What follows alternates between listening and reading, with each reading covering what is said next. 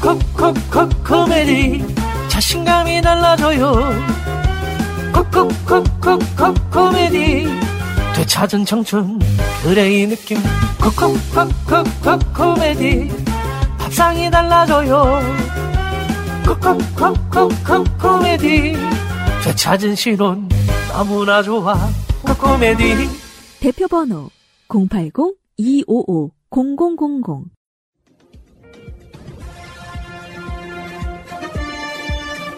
꼭 알아야 할 어제의 뉴스 경찰이 퇴근길 시민 불편을 이유로 막아세웠던 민주노총의 저녁 시간 집회. 지난주 법원은 집회의 자유가 제한될 우려가 있다며 조건부로 허용했습니다.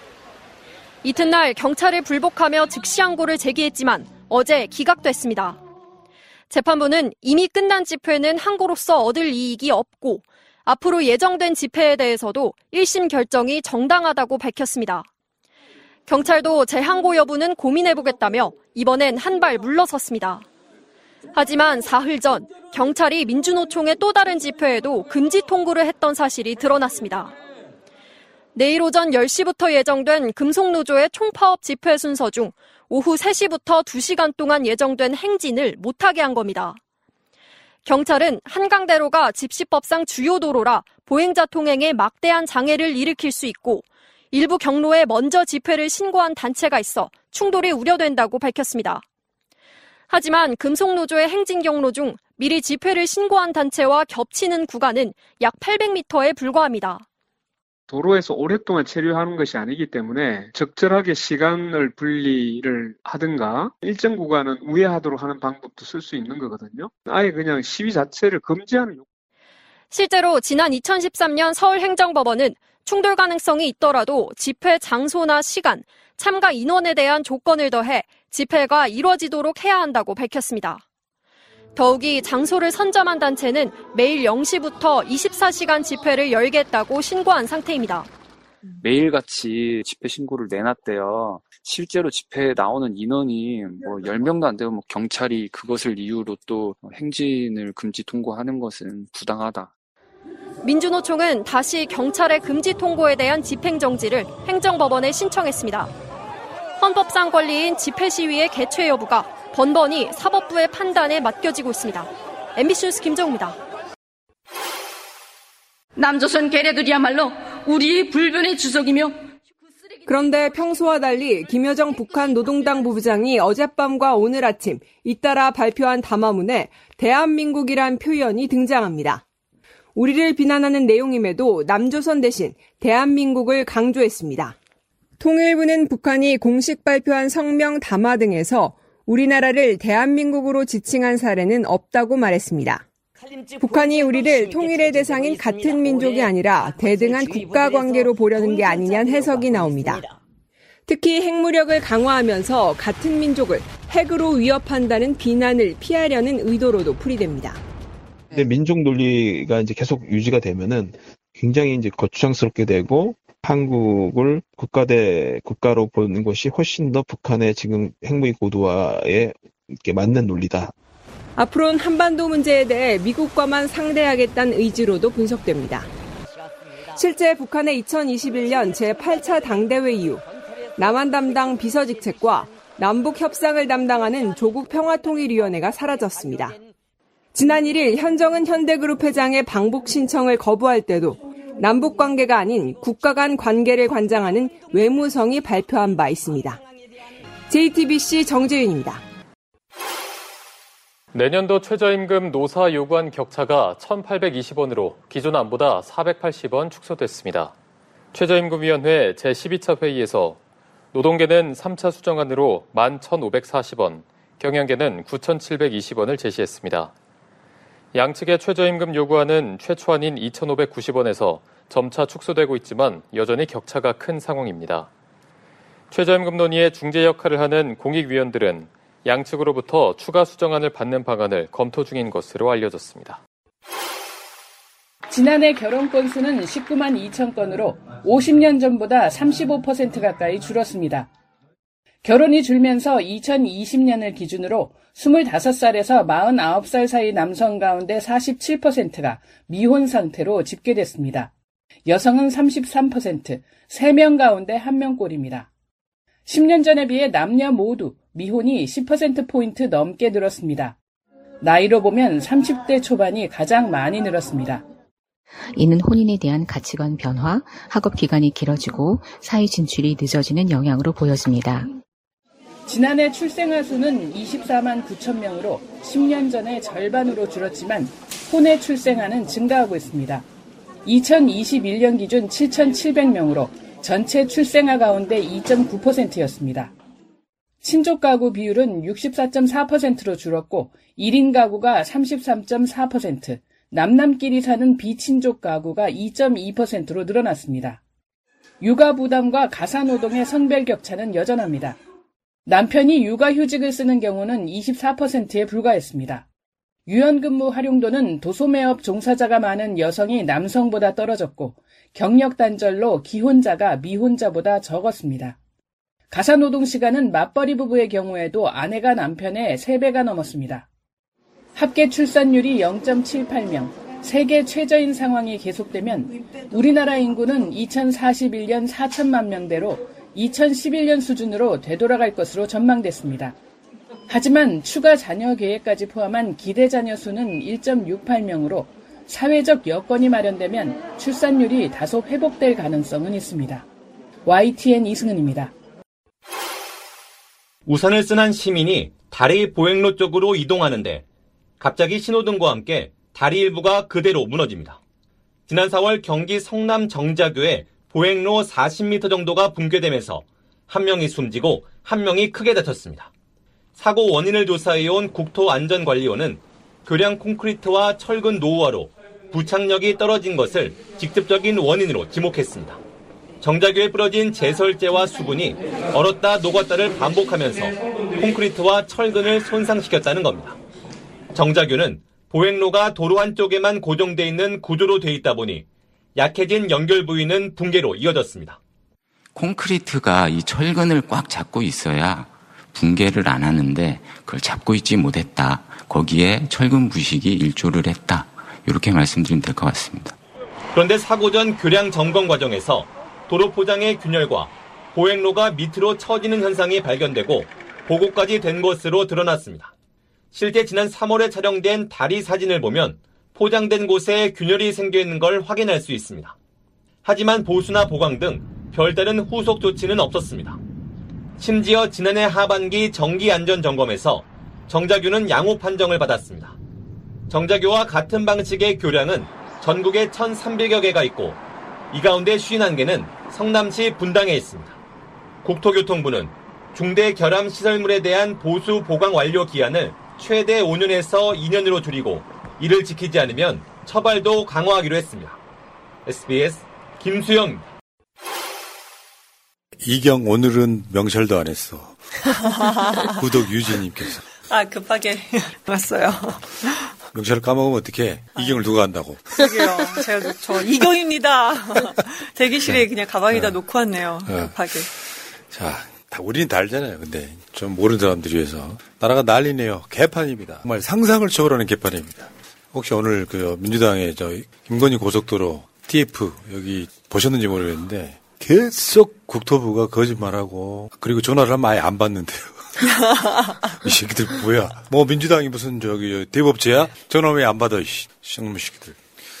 자, 어, 코어 류신 PPL 가겠습니다. 간편한 근육 관리 코어 류신 광고입니다. 고객분들의 많은 요청에 코어류신이 2 플러스 1 정기 배송 이벤트를 진행합니다. 탄수화물 위주의 식사로 근육량이 감소하는 우리 가족을 위해 특히 만병의 근원인 근감소증에 취약한 부모님을 위해 간편한 근육관리 코어류신 정기 배송을 추천드립니다. 코어류신은 간에 거치지 않고 근육으로 바로 흡수되어 근육 생성을 촉진하는 고함량 류신과 퀄리코트 인증 프리미엄 단백질이 균형 있게 배합된 건강 식품입니다. 코어류신 하루 두 알이면 귀찮 게 많은 양의 단백질 섭취하지 않아도 효과적인 단백질 섭취가 가능합니다. 믿을 수 있는 전문 제조사와 오랜 기간 준비한 좋은 상품입니다. 자신있게 추천드립니다. 2 플러스 1 정기 배송으로 추가 증정 혜택과 우리 가족 건강을 모두 챙기세요. 검색창에 코어 류신을 검색하세요. 자, 하나씩 드실래요? 드실래요? 마실래요? 아, 먹어야죠.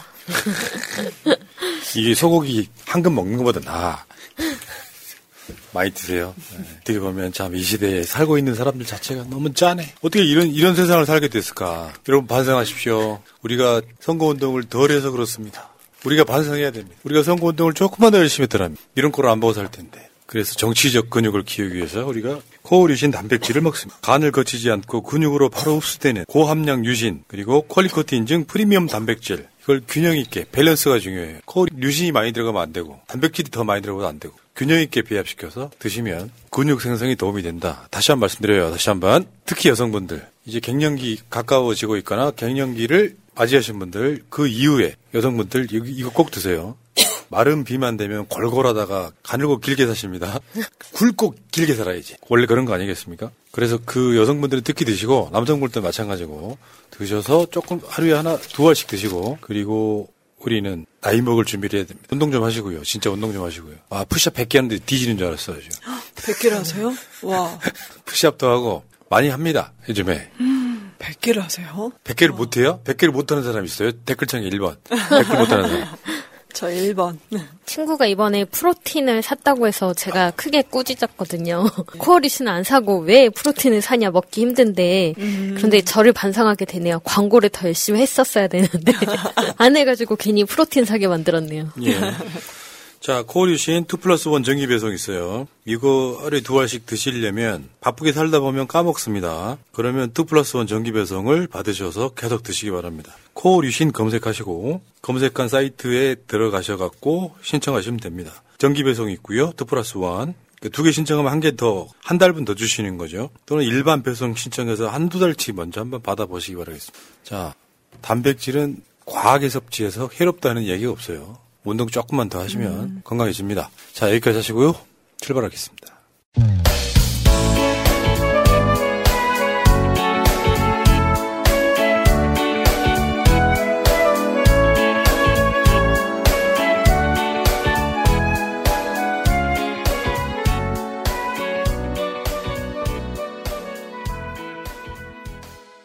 자, 방송 시작하겠습니다. 지금 제 앞에 두 분 나오고 계십니다. 볼메그리님. 안녕하세요. 볼메그리입니다. 제 윤석열을 스팔하면 스팔놈이 돼서 스팔 취했냐 하고 싶습니다. 무슨 말인가 하면 스레드라는 서비스가 그 새로 오픈을 했는데 이 스레드 팔로우를 해주세요를 스팔이라고 하거든요. 그래서 음. 윤석열 스레드를 만들면 스레드 팔로우를 해서 스팔놈이 서로 바, 맞팔하는 사이입니다. 그래서 서로 맞팔을 했다가 스팔 취했냐 이거는 너 내 스레드 follow 취소했냐 이거거든요. 제가 follow 취소하고 싶습니다. 그런 걸 알겠습니다. 아주, 아주 훌륭한 준비 멘트였어요. 뭐 이런 준비성이 있어야죠. 자, 그리고 그 옆에는 오늘 지상파 토론 나갑니까? 네, 아, 네, KBS요. 예, 그러니까 지상파. 그것도 공영방송. 네. 수신료 분리징수되는. 오늘 윤석열이가 나토 가가지고 수신료 분리징수한 현지에서 제가 했다고. 존나 급한가 봐요. 예? 자, 민주당, 더불어민주당 이경 상근 부대변인 나와 있습니다. 네, 안녕하세요. 반갑습니다. 이경입니다. 비가 많이 오는데요. 아, 그래도 운전 뭐 왔다 갔다 운전 조심하시고요. 지금은 잠깐 한 두시간만 운전하지 마시고 새날 봐주세요. 새날 보지 마세요. 운전하다 큰일 나. 소리만 들으셔도 돼. 아, 운전하지 마시고. 지금 잠깐. 운전 중에, 운전 중에 이 방송 보고 계시는 분들 1번도 치지 마세요. 그냥, 그냥 듣기만 해주세요. 어, 그 위험해, 위험해, 위험해. 자, 알겠습니다. 여기까지 하시고 본격적으로 한번 출발 한번 해볼까요? 출발! 잊지 않으셨죠? 하트를 꼭 눌러주세요. 오늘도 감사합니다. 자, 오늘은 이 이야기부터 해볼게요. 지금 조국 전 장관의 딸 조민 씨에 이어서 아들 님도 연세대 석사학위를 반납했다. 이 보도를 보셨을 거예요. 여러분들이 지금 조국 이슈를 저는 일단 놓치면 안 된다고 생각해요. 소제목처럼 조국에게만 가혹한 나라입니다. 이 뉴스를 보고 왜 그렇게까지 할까라는 안타까움이 들었는데 또 곧이어서 오죽하면 그럴까라는 생각이 들더라고요. 오죽 시달렸으면 이런 결정을 할까라는 생각이 드는데 정말 그 검찰에서 얼마나 많이 이 가족들을 괴롭혔으면 조민 씨도 그렇고 조원 씨도 그렇고 자신들의 노력으로 얻은 것들을 이렇게 내려놓을 수 있었을지 너무 좀 안타깝고 정말 무도하다는 생각이 듭니다. 그 홍창신이라는 분이 쓴 관람에 보면 이런 내용이 나와요. 조민 씨 건투를 빌며 감히 검찰을 개혁하겠다고 공언한 자의 식솔로서 감당해야 할 후과의 혹독함에 굴복하거나 좌절하지 않고 꿋꿋이 마이웨이를 부르는 그녀에게 응원의 박수를 보낸다. 권력에 기생하는 저 사악한 연진이들의 몰매를 옹골차게 잘도 견뎠다. 까짓 의사가 대수더냐 먹방을 버리고 차박을 즐기고 가수놀이도 하면서 이 험한 시절 함께 이겨나가길 염원한다. 뭐 이렇게 마음 보면은 왜냐면 그 모든 것들이 조국 장관한테 대졌던 그 잣대들이 똑같 이 모든 사회에 공평하게 적용이 된다면 세상 바꾸는데 도움이 될지도 몰라요. 간단히 말해서 무슨 인턴 활동이 10시간 해야 되는데 7시간밖에 안 했다고 거짓. 이거를 조작했다고 이야기하잖아요. 근데 대부분의 사람들은 그렇게 살았거든요. 조사해보니까 10시간 채워야 되는데 7시간밖에 안 됐으니 허위다 이런 식으로 해서 결국 잊지도 않았던 표창장 판결을 통해서 엄마가 지금 징역 4년을 받고 복역 중인데 따님이 고려대 부산대 의전원까지 다 입학한 거 소송 취소 무효 소송을 안 하겠다라고 포기한 거 아니에요. 나는 고절로 다시 시작하겠다 이런 건데 세상에 이런 법이 어디 있습니까? 근데 이번에 조국 장관 파면당했잖아요. 이것도 골, 골 때립니다. 이번에 저 파면된 조국 서울대 교수실 명패 떼어줬다. 저 보도 보니까 억장이 무너지는 거예요. 그러니까 우리 진영이 정말 조국이라고 하는 인물을 지키지 못한 그 후과들을 보고 있는데 문제는 윤석열이 잘못하고 있는 그 첫 번째 시작이 저는 조국이라고 보는데 조국이란 이름을 사람들이 너무 잊고 사는 것 같습니다. 마치 이 진영에 계시는 분들이 세월호 사건을 안 보려고 하는 것하고 똑같은 진 기억이기 때문에 그런데 전 기억하셔야 돼요. 504호에 조국 장관 서울대 교수실 명패가 떼어졌다 이런 얘기예요. 어...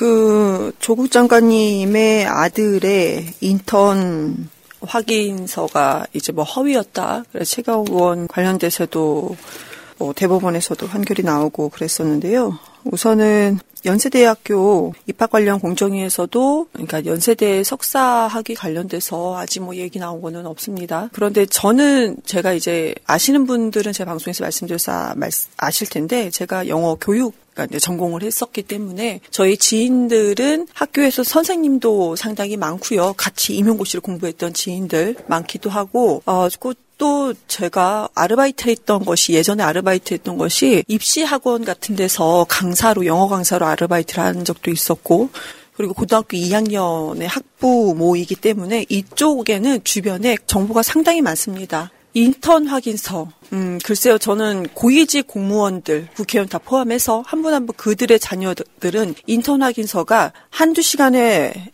그 오차도 없이 하루 이틀의 오차도 전혀 없이 완벽하게 됐다고 본인들은 그렇게 증명할 수 있느냐 확답할 수 있느냐. 제가 볼 때는요 최소한 제가 듣고 봤던 경우를 봤을 때도 이 건이 수백 건이 되거든요. 그때 당시 이게 문제가 됐을 때 조민 관련돼서 문제가 됐을 때 저도 주변에 많이 물어봤었고 그 선생님들이 학교 선생님들 하는 얘기 그럽니다. 제 지인이죠. 단 한 건도 없었다. 그게요. 인턴 확인서가 어떻게 몇 시간까지 다 맞추냐 이겁니다. 근데 그것은 학생이 이렇게 성의를 보였고 제도가 이러니 한 그 인턴 확인서를 발급해 주는 것 자체가 정말 몇 분 몇 초까지 정확하게 하려는 의도가 그때 당시에는 있었던 것은 아니다. 그게 주 목적은 아니다라는 얘기를 이것이요. 옳은 얘기는 아닐 수 있습니다. 그렇지만 모든 현장에서 나왔던 얘기입니다. 네. 그런데 누군가의 아들, 딸들은 문제가 전혀 되지 않고 조국 장관의 아들과 딸들은 학위가 반납이 되는 지금 2023년도의 예. 대한민국입니다. 근데 이번에 조국 교수 파면된 이유가 민정수석 되기 약 6년 전에 조민 씨가 부산대 의전원 교수로부터 받은 장학금. 음, 600만 원. 조국 교수 파면 이유 다시 한번 보여드릴게요. 서울대는 조국 교수를 세 가지 이유로 징계위원회에 해부했다. 근데 세 가지 이유가 뭐냐면 부산대 의전원 장학금 수수, 두 번째가 사모펀드 운영 현황 보고서 증거 위조 교사. 세 번째가 PC 하드디스크 증기, 증거 은닉 교사예요. 이 중에 증거 위조 교사, 증거 은닉 교사는 무죄가 나왔습니다. 결국 세 가지 중에 부산대 의전은 장학금을 수수했다는 이유로 이게 청탁금지법 위반이라고 근데 이 사건이 이렇게 판결이 난 이후에 대한민국의 모든 공무원의 자녀들은 장학금을 받으면 안 되는 이 상황까지 갔단 말이에요. 그렇죠. 그런데 조국 교수를 파면하고 나서 명패를 떼었다고 하니까 더 화가 나는 거예요. 왜 조국한테만 이렇게 가혹합니까? 근데 이번에 대법관 후보 권영준 이런 보도가 나왔어요. 권영준 대법관 후보 딸도 아빠 찬스 고1 때 법- 서울법대 봉사활동. 이 권영준 대법관 후보가 서울대에 근무를 했는데 고1 때 서울법대 봉사활동을 했다는 거예요. 지금 이 기득권 세력들한테 이게 문제가 됩니까? 조 조민 씨 동생 남동생 있잖아요. 조 조원 씨라고 합시다. 다 아니까. 조원 씨도 서울대에서 무슨 봉사 활동했다 뭐 이런 것이 포함돼 있고 최강욱 의원 사무실에서 인턴 활동했다 이런 것들이 포함돼 있었잖아요. 네. 이럽니다. 현실이. 그러면 저 권영준 대법관 후보도 이거 패스 통과하면 안 되죠. 이것만 있습니까? 한동훈은 안 그랬습니까? 어떤 경우는 봉사 활동을 미리가 사인하고 와. 순간이동 하는 것처럼. 근데 이게 저 한동훈 딸은 합격했잖아요. 이번에 조국 장관이 1심에서 유죄받은 사안이 뭔데? 교수인 아버지가 자기소개서 초안 써줬다고. 잘 알지도 못하는 외국 대학의 오픈북 테스트 도와줬다고. 그쪽에서는 업무방해라고 안 하는데 검찰이 업무방해라고 유, 유죄를 거기다가 기소를 해서 유죄 판결이 나온 거예요. 이게 무슨 이 권영준 대법관 후보 딸의 서울대 봉사활동 8시간, 그리고 그 외에 218시간의 봉사활동이 있는데, 이거 전부 하나하나 검증해야죠. 혹시 빠지는 1시간 또는 30분 없나 다 검증해야 되는 거 아닙니까? 조국 때는 그랬잖아요. 이런 거 확실히 검증을 해야 되고, 이 권영준 후보 자체도, 대법관 후보 자체도, 본인이 1998년 3월부터 2000년 2월까지 서울대 대학원 법학과 석사과정을 밟았는데 98년 1월부터 99년 4월까지 겹치죠. 이때 화성 소재 해병대 사령부에서 해군 장교로 근무했습니다. 해군 장교로 근무하면서 대학원 법학과를 다녔다는 얘기인데 이것도 제대로 다 근무했는지 뒤져봐야 된다고 생각합니다. 맞습니다. 그리고 권영준의 자녀와 배우자의 논문 표절 여부도 지금 검증 대상이 된다고 하는데 조국만 패고 조국 가족을 완전히 도륙내버리는 거잖아요. 엄마는 감옥에, 아버지는 파면됐어요. 딸은 대학교하고 의전원 입학이 취소가 됐어요. 아들은 석사비를 반납했어요. 어떻게 해야 됩니까? 그냥 불쌍해? 그걸로 끝나야 됩니까? 저는 민중의 뜻이라면 역사는 뒤집을 수 있다고 생각해요. 심각합니다, 지금.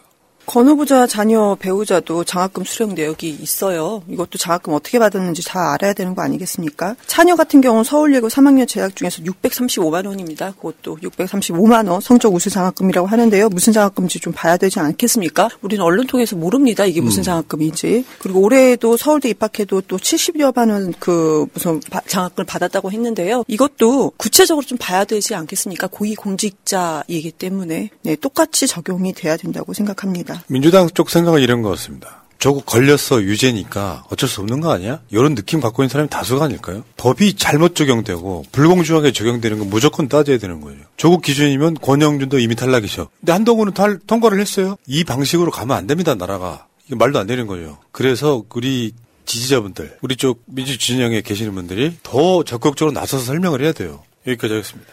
새날님 항상 정확 팩트 감사합니다. 고맙습니다.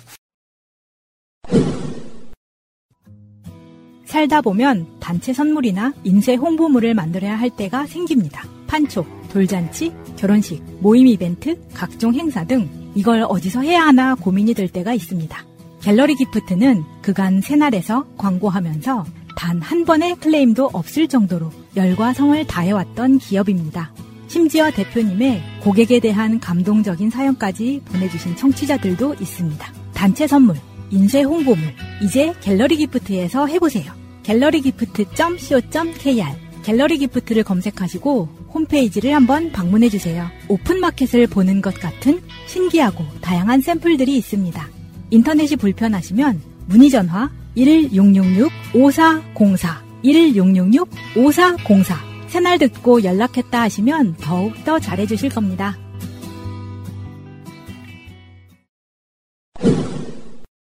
자, 어저께 MBC의 단독을 보니까 IAEA가요. 정말 무책임한 놈들이더만.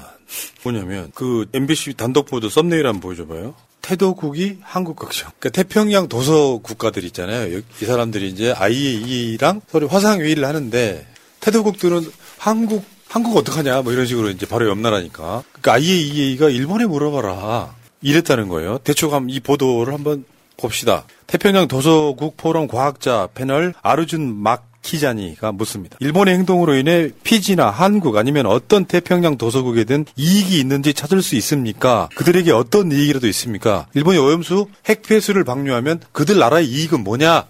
라고 물은 거예요. 근데 저번에 우리가 방송을 한번 말씀드린 적 있죠. 정당화 원칙. 뭐냐? 방사능의 의도적인 피폭 시 그러니까 이익이 손실보다 클 때만 방출이 가능하다. 손실이 더 크면 방출하면 안 된다는 게 IAEA의 정당화 원칙이라는 거예요. 근데 그럼 이익이 뭐냐 했더니 우리는 모르겠고 일본한테 물어봐라 이렇게 답을 했다는 거예요. 그 회의에서 계속 물어본다는 거지. 태도국 패널들이 한국 등의 주변국 손해에 대한 지적이 회의 내에 여러 차례 지적을 한다는 거예요. 근데 원자력 안전 이사, IAEA의 원자력 안전이사가 한 말입니다. 일본에 물어보세요. 이건 우리 역할이 아닙니다. 뭐야, 그럼 니들 조직이 왜 있는 거야? IAEA 보고서가 왜 필요했던 겁니까? 이게 역할이 아닌데 정당화의 원칙 IAEA에서 지정한 정당성의 원칙에도 어긋나는 일인데 그것조차 따지지 않았다면 IAEA는 존재 가치가 없는 거 아닙니까? 존재 의의가 없는 거죠. 저 따위 세계 기구의 결론을 겸허히 수용한다고 하는 이 미친놈들 재판 받았어? 겸허히 수용하게? 태평양 도서국에 있는 대표들 같은 경우에도 그분들도 한국의 이익이 뭐냐고 묻잖아요. 그런데 지금 보면은 민주당에서도 논평으로도 쓰기도 했지만 원래는 대통령 윤석열 대통령이 일본을 향해서 얘기해야 됩니다. 알프스 오염수 처리 장소 처리 기능 같은 것도 하나하나 좀 정확히 물어봐야 되고 만약에 그것이 안 되냐면 정말 간단하게 최종적으로 하나만 물어봐야 된다면 그러면 핵폐수 해양 투기로 인해서 대한민국의 이익이 무엇입니까? 대한민국의 이익이 단한 개라도 있습니까? 그 하나의 이익이 무엇이냐라고 물어야 되는데 윤석열 대통령이라는 사람이 묻지 않기 때문에 윤석열이라는 사람이 묻지 않기 때문에 지금 이 난리가 나는 거다. 만약에 네. 대한민국에서 그거를 직접적으로 물어봤어요. 그러면 이 난리 언론에서 이런 난리가 난리가 없습니다. 그러니까요. 그- 이제 그 얘기 이따가 또 나오니까. 네. 그러니까 아까 그 태도국 과학자 패널이 또 물어봐요. 정당화 원칙에 따른 정당화 평가가 그들의 영역에 속해야 한다는 걸 일본 원자력 규제위원회와 소통했습니까? 라고 물어봐요. 그러니까 IAEA 원자력 안전이사가 참, 일본에서 제공받은 서류를 보면 찾을 수 있을 겁니다라고. 얘네들 자체는 기본적으로 전혀 책임이 없어요, 지금. 그렇죠. 일본한테 미룹니다. 그 일본한테 미루는 게 지금 이번에 IAEA의 조사 결과도 그거잖아요. 직접 시료를 채취해가지고 조사를 한 게 아니라 일본이 만들어준 결과를 검토를 했더니 문제 없더라 이겁니다. 그러니까 저 흐름이 계속 돼 있는 거고요. 그래서 일본한테 물어 일본한테 물어보는 장면을 또 MBC가 단독을 해요. 한 꼭지 더 해갖고 거기서 이제 일본이 하는 말은 걷는 이익 있잖아요. 이익. 이익이 뭐냐면 후쿠시마가 안전해지면 그게 한국 등에게 이익이 돼. 네?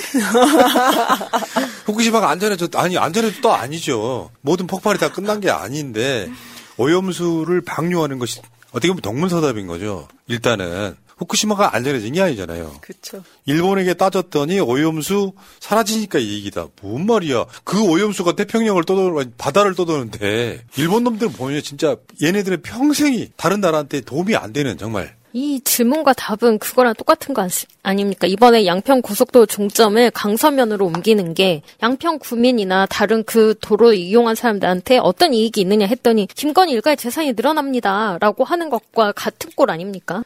말도 안 되는 지금 대, 답을 늘어놓고 있어요. 후쿠시마 원전이 안전해진다라는 게 무슨 한국의 이득이 됩니까? 그러니까 이게 궤변도 이런 궤변이 없고요. 이거를 관리 감독해야 될 IAEA가 그냥 일본 편에 선 이유가 있더라고요. 어쨌건 지금 일본이 저렇게 답을 했고 이 활동을 통해 얻을 수 있는 이익이란 후쿠시마에 존재하는 위험의 축소다. 아니 이 말 자체가 웃기잖아. 오염수 방류가 위험의 축소입니까? 그 위험을 세계랑 같이 떠나버리는 이런 상태인 거고. 그러니까 태도국 과학자 패널이 한 말입니다. 그건 이익이 아니요. 저는 일본의 이익에 대해 말하고 있지 않습니다. 이건 일본의 이익이잖아요. 일본의 이익. 결국 이거 태평양 도서국가는 한국을 걱정하고 대한민국의 대통령이라는 윤석열은 일본에 프리패스를 줬어. 기억들 하시겠지만 이 모든 사단의 시작은 이겁니다. 윤석열이 일본 갔을 때 오염수 방류 한국민들의 이해를 구해 나가겠다고 말했던 그 시작점. 그보다 더 먼저는 대선 후보 때 일본에서도 후쿠시마 원전이 폭발한 것은 아니다. 지진하고 해일이 있어서 피해가 컸지만 원전 자체가 붕괴된 것은 아니다. 그러니까 방사능 유출은 기본적으로 안 됐다. 이 말로 시작한 저는 계속해서 의혹 제기해요. 후보 시절에 저렇게 말을 했을 때 느끼는 건 뭐냐면 일본 자금이 들어왔다고 보는 겁니다. 아베의 목적이 대한민국 문재인 정권의 정권 교체였기 때문에 또 어느 순간부터 자기 아버지가 일본 문부성 장학생 1호였던 거랑 별개로 저런 식으로 지금 일본을 쉴드치고 일본 가서 후쿠시마 오염수 방류 한국민의 이해를 구해 나가겠다까지 이야기했던 자이기 때문에 대한민국이 이렇게 망가진 거죠. 제가 그 매주 대전에서 이제 대전 유성에서 핵폐수 해양 투기 반대 서명 운동을 하는데 거기도 지역마다 동이 약간 윤석열에 대한 표가 많이 나온 그래도 동이 좀 있잖아요. 우리가 승리를 했음에도 불구하고 조금 더 많이 나온 곳이 있는데 거기에 가서 하면서 몸으로 느꼈어요. 어르신들 같은 경우는 민주당이나 지금 야당에서 하는 얘기는 전부 다 괴담이다. 나는 믿는다. 지금 윤석열 정권을 믿는다. 이걸 대놓고 얘기하시고 저를 오히려 밀치세요. 제가 뭐 얼마나 막 이상하게 험상 궂게 다가갔겠습니까? 친절하게 매우 친절하게 다가갔죠. 험상궂잖아.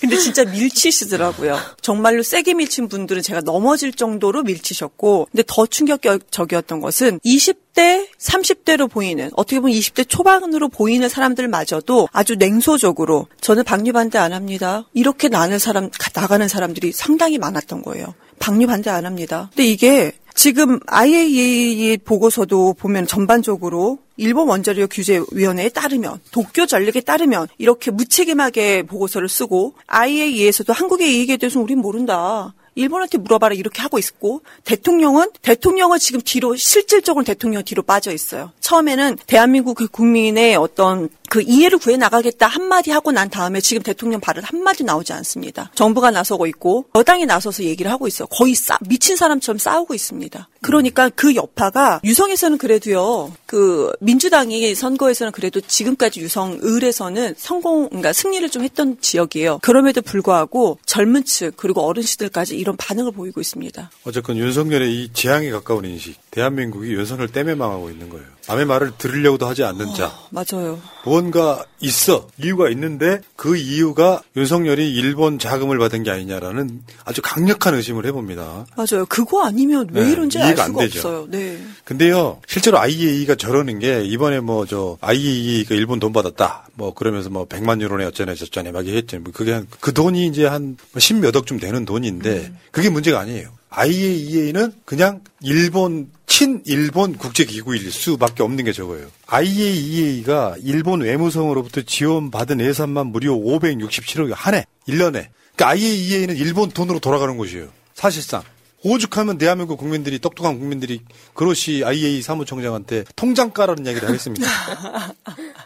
그냥 한 몸인데, 그러니까 일본 외무성 산하단체 정도밖에 안 되는데 그 IAEA가 직접 검증한 것도 아니고 일본이 검증한 자료를 검토했더니 문제 없더라. 저거 받아들이면 안 됩니다. 역사에 죄 짓는 거지. 그러니까 IAEA 회원국들이 IAEA에 의무 분담금을 내는 게 있는데 일본은 여기서도 많은 비중을 차지하지만 그거 외에도 무려 외무성에서 567억 원이 나가는 거고 그리고 또 그 녹취록에 있었던 내용 100만 유로 이상을 또 냈다라는 그런 지금 증언들이 나오고 있는 거죠. 그러니까 그런 식의 사실 어떤 기구라는 것들이 돈으로 움직이지 않습니까? 그 돈의 대부분이 일본에서 나오고 일본에서 사, 이, 그 사람이 파견돼서 근무를 하기 때문에 그냥 일본의 입김대로 모든 것들이 진행이 되고 굴러간다고 보야, 봐야 되는 거죠. 그러니까 지금까지 그 뭐 사도광산 같은 거 있잖아요. 군함도 이런 거. 유네스코는 일본이 장악하고 있다는 건 다 알고 있었거든요. 유네스코는 사실상 일본 일본 국제기구에 가깝다. 근데 IAEA도 들어가서 보니까 저러는 이유가 돈 주는 스폰서 아닙니까? 돈 주는 스폰서가 몇백억씩을 지원해 주는데 일본한테 불리한 뭔가를 할 리가 없잖아요. 국제기구죠. IAEA는 국제기구라고 보기 좀 어려워요. 사실은. 저번에 우리가 말씀드렸죠. IAEA의 A가 agency라고. 핵 매니저들이야.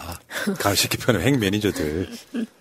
그러니까 저게 핵이 인류한테 해롭지 않다는 걸 증명해야만 쟤네들이 먹고 사는 구조예요. 그렇죠. 원자력 진흥 기구이기 때문에 그렇습니다. 거기다가 일본 정부의 각 부서 직원들이 어마어마하게 IAEA 파견돼 있다고 합니다. 그러면 거기서 나오는 메시지는 사실 일본의 메시지에 가까운 거죠. 그러니까 앞에서 태평양 도서국 국가들의 과학자들이 질문했을 때도 계속 일본에 물어봐라, 일본에 물어봐라 하는 게 우리는 입이 없다, 일본의 것을 대변하고 있다 그 말이랑 다름없는 거 아닙니까? 그러니까 그 IAEA 파견한 일본의 직원들이 일본 직원 들이 이것을 또 인건비는 일본이 다, 다 되고 있어요. 그러니까 IAEA에서 별도로 건 것이 아니고 일본 직원들이 파견이 되고 일본에서 인건비를 대고 있습니다. 그러면 IAEA가 지금 일본과 대한민국에서 현 정부에서 말하는 국제 기구인가, 일본의 기구인가? 이건 돈 주는 놈이 주인인 겁니다. 그럼 그렇지. 아주 시원하네. 돈 주는 놈이 정확하게 얘기했어요. 어. 자, 근데 확실히 그런 것 같아요. 이런 데는 돈을 써. 진짜 악랄한 거지. 근데 실제로 오염수, 방류, 처리 다섯 가지 방안에 들어가는 비용 다시 한번 알려드릴게요. 땅속으로 넣는 거. 3조 6,040억 원. 지하 매설 방안 1조 4,843억 원. 2018년도 아니에요. 수소 방출 방안 9,140억 원. 수증기 방출 방안 3,189억 원. 바다 투기 310억 원. 그러니까 일본은 여기저기 돈 다, 생각해보면 저 양아치 새끼들 이거. 야, 야, IAEA 쓸 돈을 좀 아끼면 저도 나오겠네. 진짜 나쁜 놈들이네, 이거. 그러니까 매해 567억 원을 주는데요. 좀 아끼면 되겠습니다. 일본은 진짜요. 내가, 내가 일제 강점기 때부터 겪어봤잖아요. 네?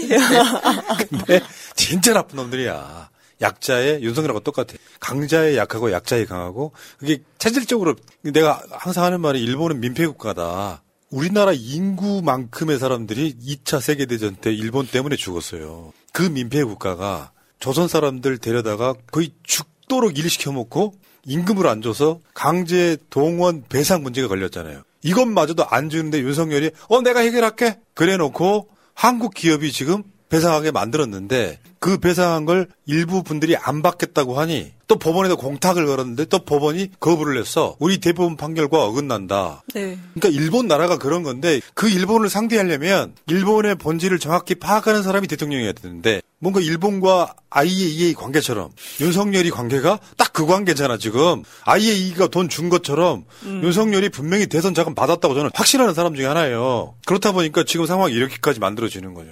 그거 아니면 다른 걸 생각할 수가 없을 것 같아요, 진짜로. 야, 진짜, 아, 정말.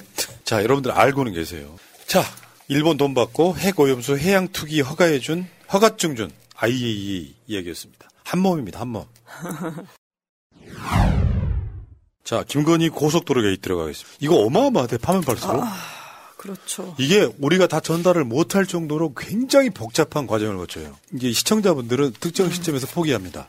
복잡한 거 알기 싫은 거예요. 쉽게 몇 가지만 해 전달해 드리겠습니다. 일단 그 양평군이 국토부한테 종점 변경해 달라고 요구했다 거짓말. 그렇죠. 양평군이 회신도 하기 전에 종점 변경을 추진한 게 드러났어요. 네. 자, 그 고- 공문 순서로 한번 볼게요. 읽어봐요. 국토부 1차 공문 22년 7월 18일 양서면 타당성 검토 요청 양평군 회신 22년 7월 26일 최우선 일안 원안 플러스 강하 IC와 이안 삼안 의견서 회신 저 시점이 윤석열이 대통령 취임하고가 5월 달이고, 그 다음에 지방선거가 6월 달에 끝나서 7월 달에 바로 취임을 하고요. 현 군수가. 그리고 바로 그 즈음에 원희룡도 국토부 장관에 취임을 해요. 그 즈음에. 그러니까 내가 어제도 말씀드린 것처럼 양평군은 가만히 있는데, 가만히 있는데 국토부가 야, 거기 그 이란이 최선이야? 이렇게 예타까지 끝났는데 이란이 최선이라고 계속 묻는 거예요. 근데 이번에 그 이야기가 나왔어요. 김선교 전 양평 군수 의원직 박탈당한 전 의원 이 사람이 지역 내에 행사에 가서 자랑을 합니다. 원희룡 국토부 장관이 나한테 전화를 했다. 그래서 강상면 안으로 하는 게 어떠냐라고 해서 자기가 좋다고 했다는 이야기를 양평군 군내 행사에서 이야기를 하고 다녔어요. 그게 이제 들어온 거지. 그 다음에 두 번째 2차 공문. 국토부 2차 공문 23년 1월 16일 강상면으로 노선 변경 자료 송부 타당성 평가 회신 1월 27일까지 요청함 양평군 회신 23년 2월 8일 기한 넘겨 회신 저거를 1월 16일까지 1월 16일에 이 1월 27일까지 달라고 요청을 해요. 저거 저 저거를 그러니까 양평도 막 엄청 많이 빨리 맞췄겠죠. 그래서 올해 2월 8일 날 기한 넘겨서 회신을 했다는 거예요. 이게 이제 사실은 이 과정들을 거치는 게 법적으로 정해진 부분이기 때문에 뭔가 원희룡 국토부가 뭔가 이걸 짜맞추게 하려고 노력했다 이런 부분이고 그 다음에 국토부 3차 공문 23년 2월 6일 양평군의 2차 회신을 받기 전 강상면 전략환경 영향평가 준비서 심의 요청 양평군 회신 의견 없음 적절함 등의 심의 의견 회신 그러니까 회신도 받기 전에 이미 다 추진했다는 게 드러났어요. 공문으로. 공문으로 드러났고요. 그 다음에. 자, 그래서 양평군이 국토부한테 제출한 세 가지 노선 대안이 있습니다. 여러분들이 많이 보신 지도예요. 저기 녹색으로 되어 있는 게 저게 1안이고 2안, 3안인데 2안, 3안은 좀 돈이 더 많이 들고 뭐 그렇다. 그리고 지금 1안은 가장 적정한 노선이다라고 회신을 보냅니다. 자, 그 다음, 그 다음 지도 한번 보세요. 서울 양평 고속도로 사업 노선안 비교 해가지고, 여기에 보면 지금 빨간색으로 돼 있는 노선이 기존 예타안, 그러니까 원래 원안이고, 다음에 수정안은 김건희 땅 있는 쪽으로 나가는 강삼면 쪽으로 나가는 그 안이고, 양평구는 그래서 제시안이라는 게 또 따로 있어요. 적당하게 이제 타입을 보자는 안 중에 하나였던 거죠. 근데 기존 예타안 원안보다 수정안, 양평군 강상면으로 가는 수정안이 2km가 길어요. 2km, 2km 뭐 어느 정도 거리가 되는 줄 아십니까? 보통 서울에 서 보는 지하철 한 개 노선 정도가 더 길어지는 거예요. 비용이 그만큼 드는 거죠.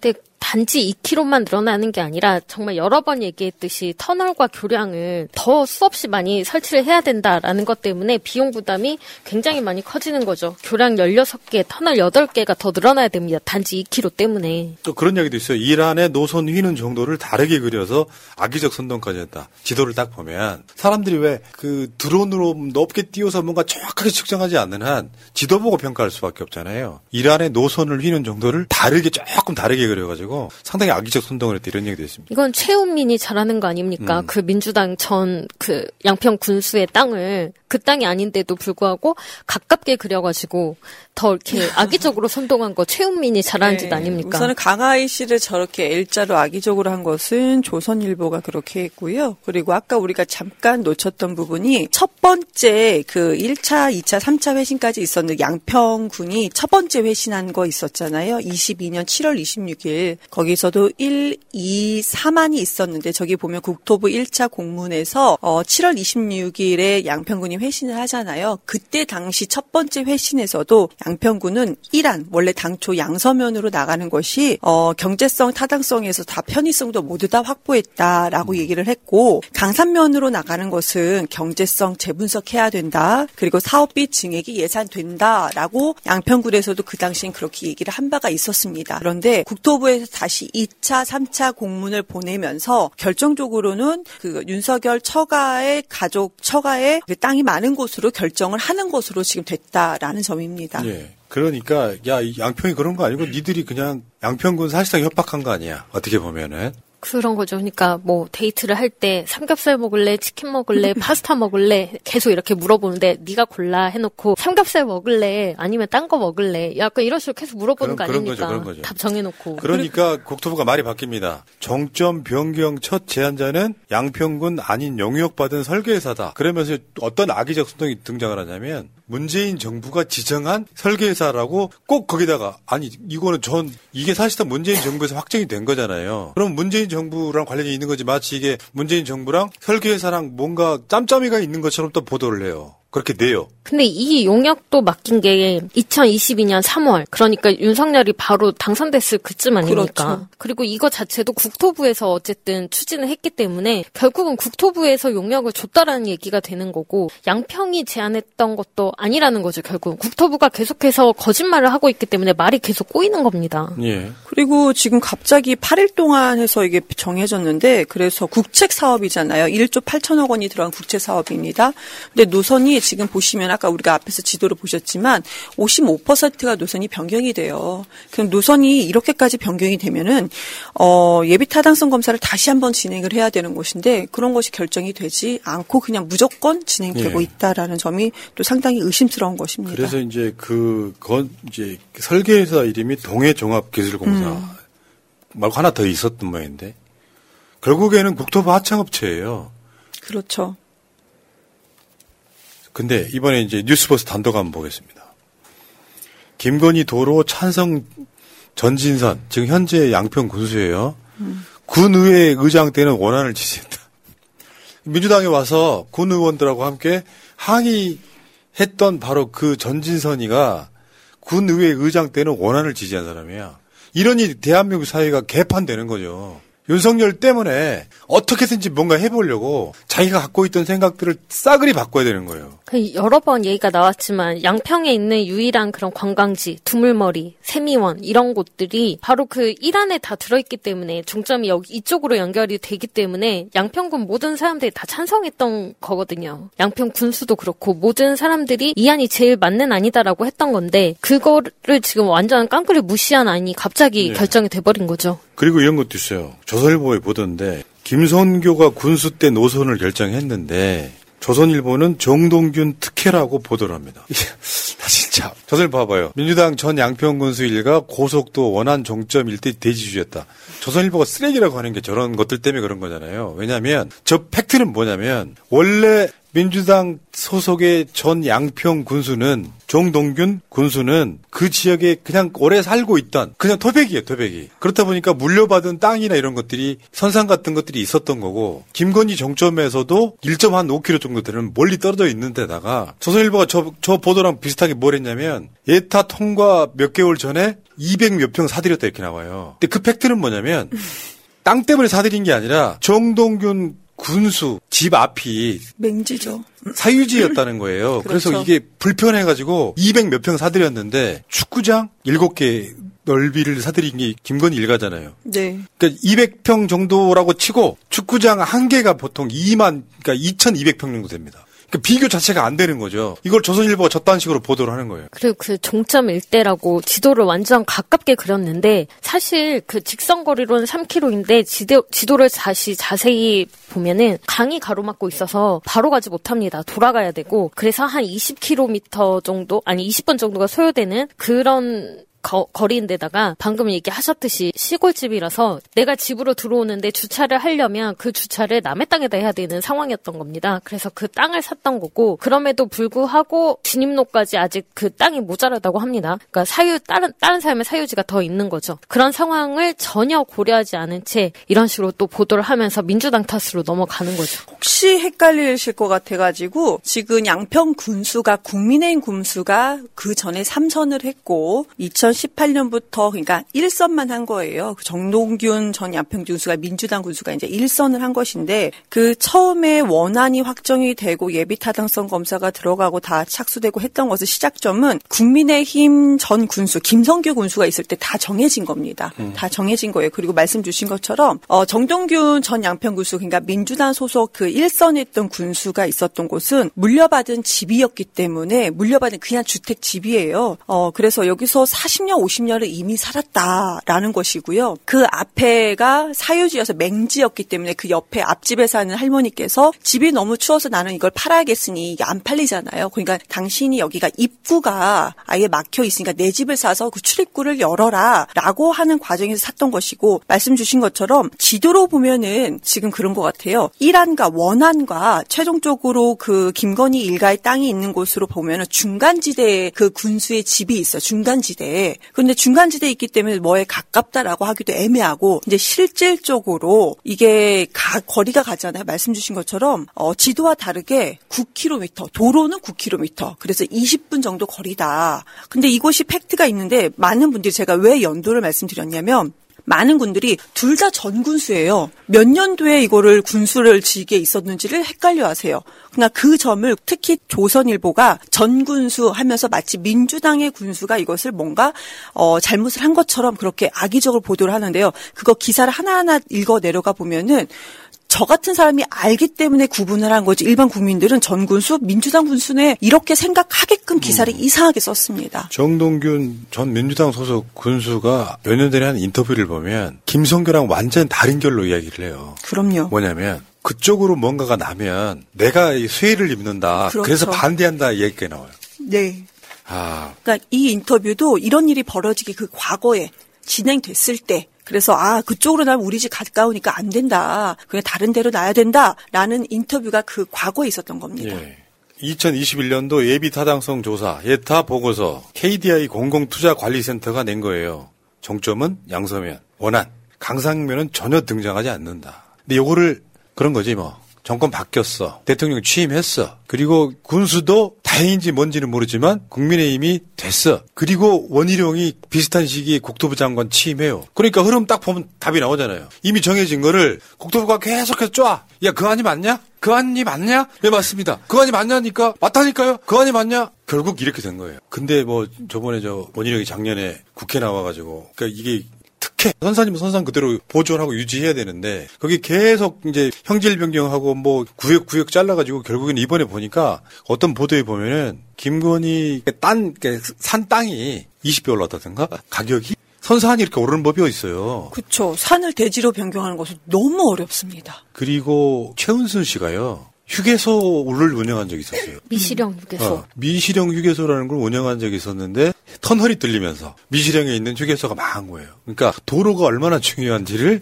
알게 됐을 것이다라고 하는 이야기도 있어요. 최은순의 본질을 알아야 되는데 최은순의 본질은 부동산 투자로 계속해서 돈을 벌었던 부동산 어떤 업자라고 하겠습니다. 자, 부동산 업자 맞죠? 예. 그 다음에 이번엔 여러 가지 보도가 나와요. 그러니까 이 건드리면 건드릴수록 커지는 그런 느낌이에요. 그렇죠. 김건희 일가 땅은 돈 되는 땅, 상속 뒤에 지목 변경 작업. 늘상 이런 식이었어요. 땅의 목적, 다른 말로 형질 변경이죠. 농지를 산다거나 임야를 산다거나 해서 그 해당 지자체, 특히 이 사람은 이제 양평 출신인 거잖아요. 내가 봤을 때는 양평의 부동산 재벌을 꿈꾸고 있는 이미 재벌일 수도 있는 계속 변경 작업을 하는데 원희룡이 그랬잖아요. 이게 조상 무덤 선산이라고 했는데 29필지 모두 돈 되는 땅이다. 알고 보면 도로만 낮으면 그게 진짜 그런 것 같아요. 구청이나 이런 데서 개발하는 정보를 알고 땅을 사는 게 아니라 아무거나 사. 그리고 그 땅을 돈 되는 땅으로 만드는 기술이야 이게. 그게 그러다 딱 들킨 거죠 지금. 도로가 바뀌는. 예타까지 끝난 도로가 바뀌는. 그러니까 윤석열과 김성교 전 양평 군수가 원래 이렇게 사이가 좋았다라는 건 알고 있었지만 그 당시에는 윤석열이 그 아직 대통령이 아니었기 때문에 이 정도의 국토 개발 계획까지 건드릴 수 있는 힘은 없었고 드디어 대통령이 됐기 때문에 작년에 갑자기 종점 바꾸는 안을 추진을 하면서 올해 확장을 하게 됐던 거죠. 이게 처음에 고속도로가 논의된 것이 2008년도였어요. 2008년도부터 지금까지 고속도로가 논의되는 과정에서 지금 김건희 그러니까 윤석열 처가 일 가로 고속도로가 나는 것으로 하는 것은 단 한 번도 2008년도부터 지금까지 단 한 번도 거론된 적도 없었습니다. 그런데 국토부에서는 무슨 내부적으로 이 얘기가 있었다. 그 최근에서야 내부적으로 있었다 얘기가 나오는데요. 지금까지 나와 있는 모든 자료를 근거했을 때는 단 한 번도 나온 적이 없었다는 것이 팩트입니다. 그 이런 이야기도 있습니다. 예타까지 통과한 사업을 음. 보통 뭐 하나 사업하려면 과정들이 되게 복잡하잖아요. 양평 같으니까 국방부도 관련이 있고 예산 관련되니까 기재부 관련이 있고 음. 뭐 환경부 당연히 관련이 있을 거고 국토부 관련이 있을 거고 그래서 이거를 완벽하게 엎기 위해서 원희룡이 완전 백지화를 주장하고 있다. 어차피 이 도로는 못 놓, 안 놓을 수는 없어요. 그러니까 이거는 원희룡이 완전 백지화로 주장하지만 사실 처음부터 다시 과정을 밟기 위해서 저지를 한다. 불법을 피하기 위해서 이런 이야기도 있고요. 그러니까 핵심은 정권을 잡고 하루아침에 내가 정권 잡았으면 다 내 맘대로 할 수 있다라고 하는 김건희의 생각이 작동된 거다라고 분명히 보는 거예요. 이건 당연한 거잖아요. 원희룡이가 그냥 알아서 우리 여사님이 이쪽에 땅이 있는 걸 내가 알아가지고 그 안 것 때문에 내가 알아서 갖다 바친다 이런 정도는 아닐 거고 정권 잡으면 국책 사업까지 변경할 만한 거. 그래서 이걸 국정농단이라고 하는 거. 국책 사업이요. 내가 우리 우리 저 우리 내 땅에다가 나무 심는 게 아니잖아요. 세금이 1조 8천억 들어가는 사업인데. 아니 그런데 그 장관 한 사람이 이렇게 10년 가까이 논의해온 최초 논의를 빼고 나서도 예비 타당성 검사 이제 들어가기 직전부터 말씀을 드리면 10년 가까이 논의해온 것을 장관 한 사람이 그것도 타당성 검사까지 착수해서 들어간 것을 환경 영향 평가까지 다 끝낸 것을 바꿀 수 있습니까? 이게 어떻게 말이 되는지 모르겠습니다.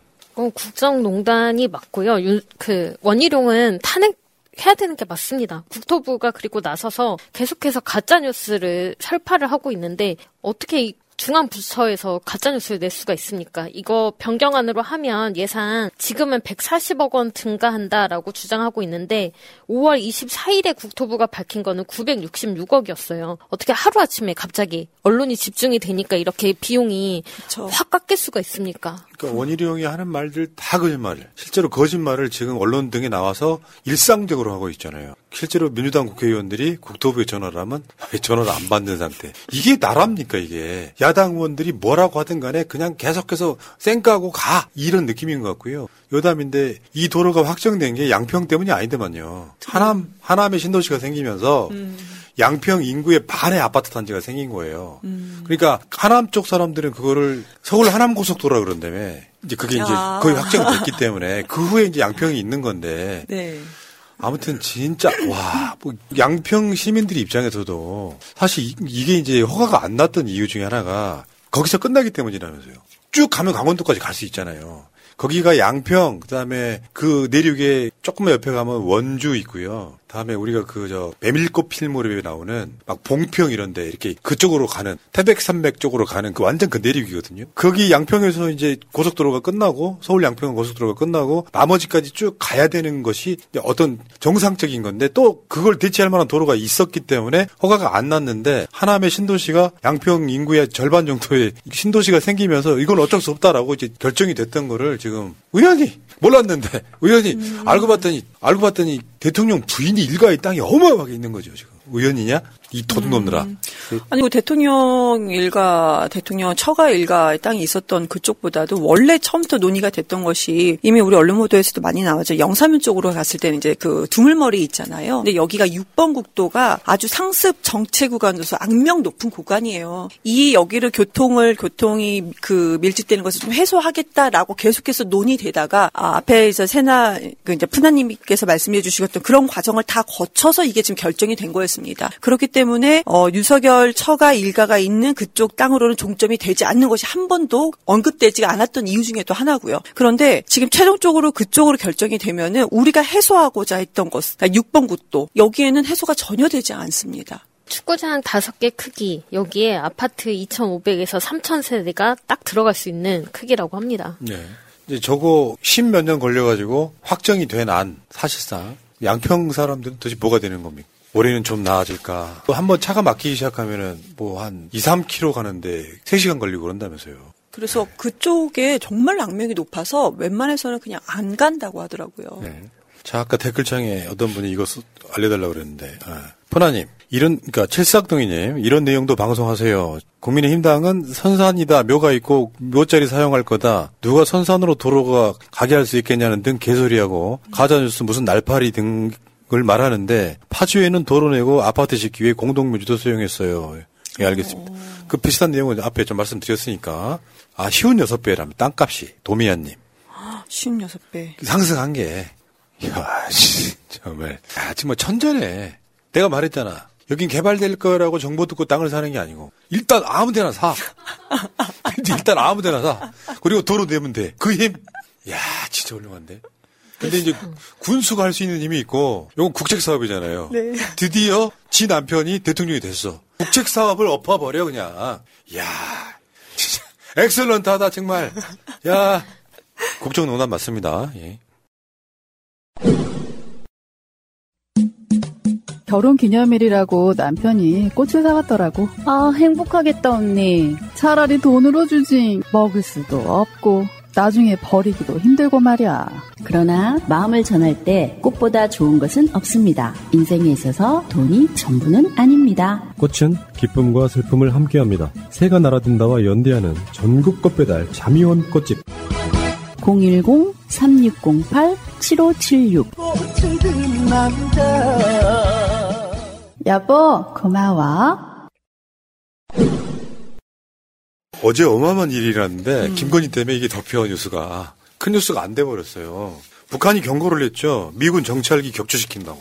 이게 전쟁의 전조인 거예요. 이러다가 조금만 삐끄닥 실수하면 전쟁 나는 겁니다. 미국 정찰기가 이렇게 돌잖아요. 한반도 상공을 돌잖아요. 그런데 북한 영공도 올라갈 거예요. 정확하게 야 휴전선 이로는 안 간다는 아닐 거예요. 야 이 새끼들 니들 우리 염탐하는 거지. 너 쏴버릴 거야. 이렇게 되고 지금 여기까지 온 거예요. 이거 아셔야 돼요. 여러분. 이런 상황이면 사실 우리나라 국방부나 이런 곳에서 나서가지고 뭐 그게 사실이 아니라 뭐 오해가 있었다느니 어떤 이런 식의 해명이 필요한데 그런 거 없이 지금 북한에서 가짜뉴스로 선동하고 있다는 식으로 또 이렇게 북한과 대적을 하고 있습니다. 그러니까 정말 그 북한과의 관계, 미국과의 관계 이런 거에 있어서 너무 안전을 보장받을 수 없는 거죠, 우리는.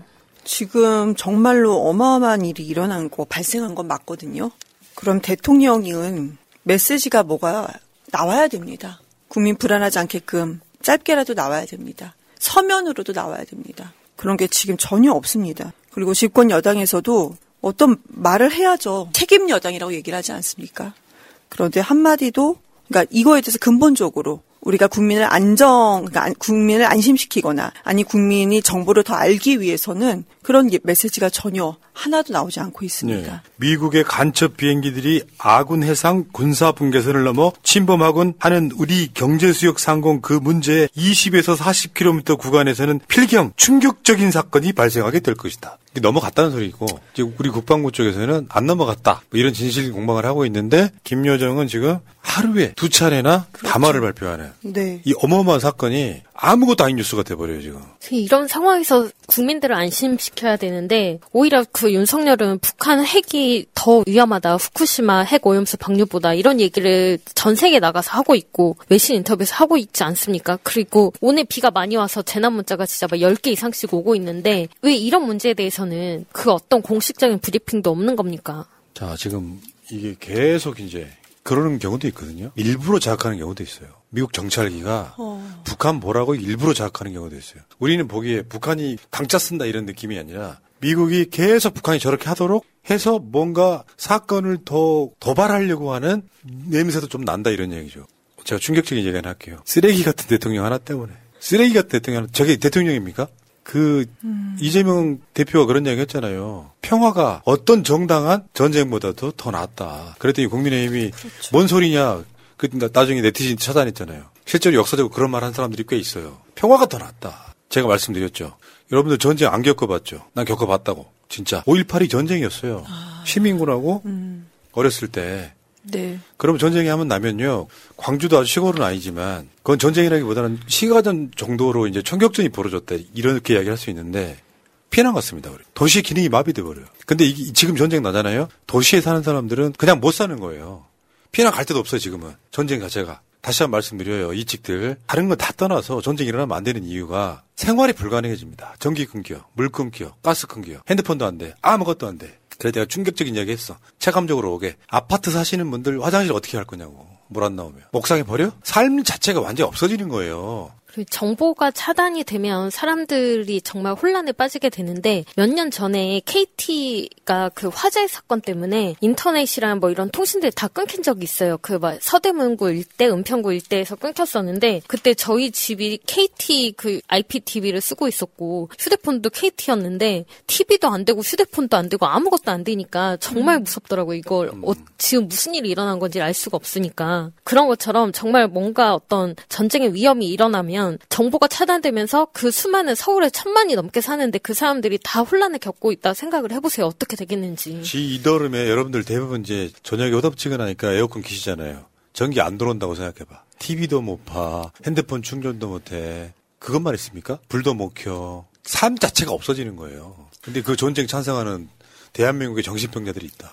그- 대통령이 쓰레기 같은 게 되니까 그러는 거예요. 씨. 그러니까 이렇게 전쟁이 일어날 거라는 것을 오히려 윤석열 정부 정권에서 이걸 악용하는 것은 아니냐 이런 얘기는 주변에서 많이 나왔는데 지금 이런 일이 벌어졌을 때 정부가 대응하는 모습을 보면은 그런 의도도 분명히 있어 보입니다. 그리고 음. 또 얼마 전에 몇 주 전이죠. 전쟁이 진짜 일어나면 어떡하지? 저는 서울에 있잖아요. 영등포 그것도 국회 옆에 있- 붙어 있으니까. 저 가족들은 다 대전에 있죠. 그래서 심각하게 그 가족들과 얘기를 한번 해본 적이 그 주제가 나와서 그냥 움직이지 말고 거기 있어라. 지금 전쟁 있어라. 간편한 기도하고 없어요. 있어라. 근데 기도하고 있어라. 움직이다가 죽는다. 그러니까 오, 어느 날 나라가 이렇게 바뀌면 안 되는 거잖아요. 이런 능력이 전혀 안 되는 놈. 미국의 허수아비, 꼭두각시로 지금 계속 돌아다녀요. 지가 뭔데 나토를 또 가냐고. 근데 더 끔찍한 거는 어느 순간 되게 끔찍하더라고요. 야, 우리가 지금 이런 얘기를 나누고 있어, 가족이. 미성년자 학생 아이들을 데리고 친정 엄마하고 이렇게 가족이 이런 얘기를 나누는 그런 정부에 지금 살고 있다는 게 너무나도 끔찍했습니다. 어처구니 없는 거죠. 평화의 가치를 모르는 거, 이자들은. 지금 대한민국 주식시장 망가뜨려 놓고 일본 주식시장이 아주 불타고 있다잖아요. 화랑, 그냥. 그러니까 평화가 곧 돈이라는 말 네. 굉장히 진지하게 받아들이셔야 돼요. 맞아요.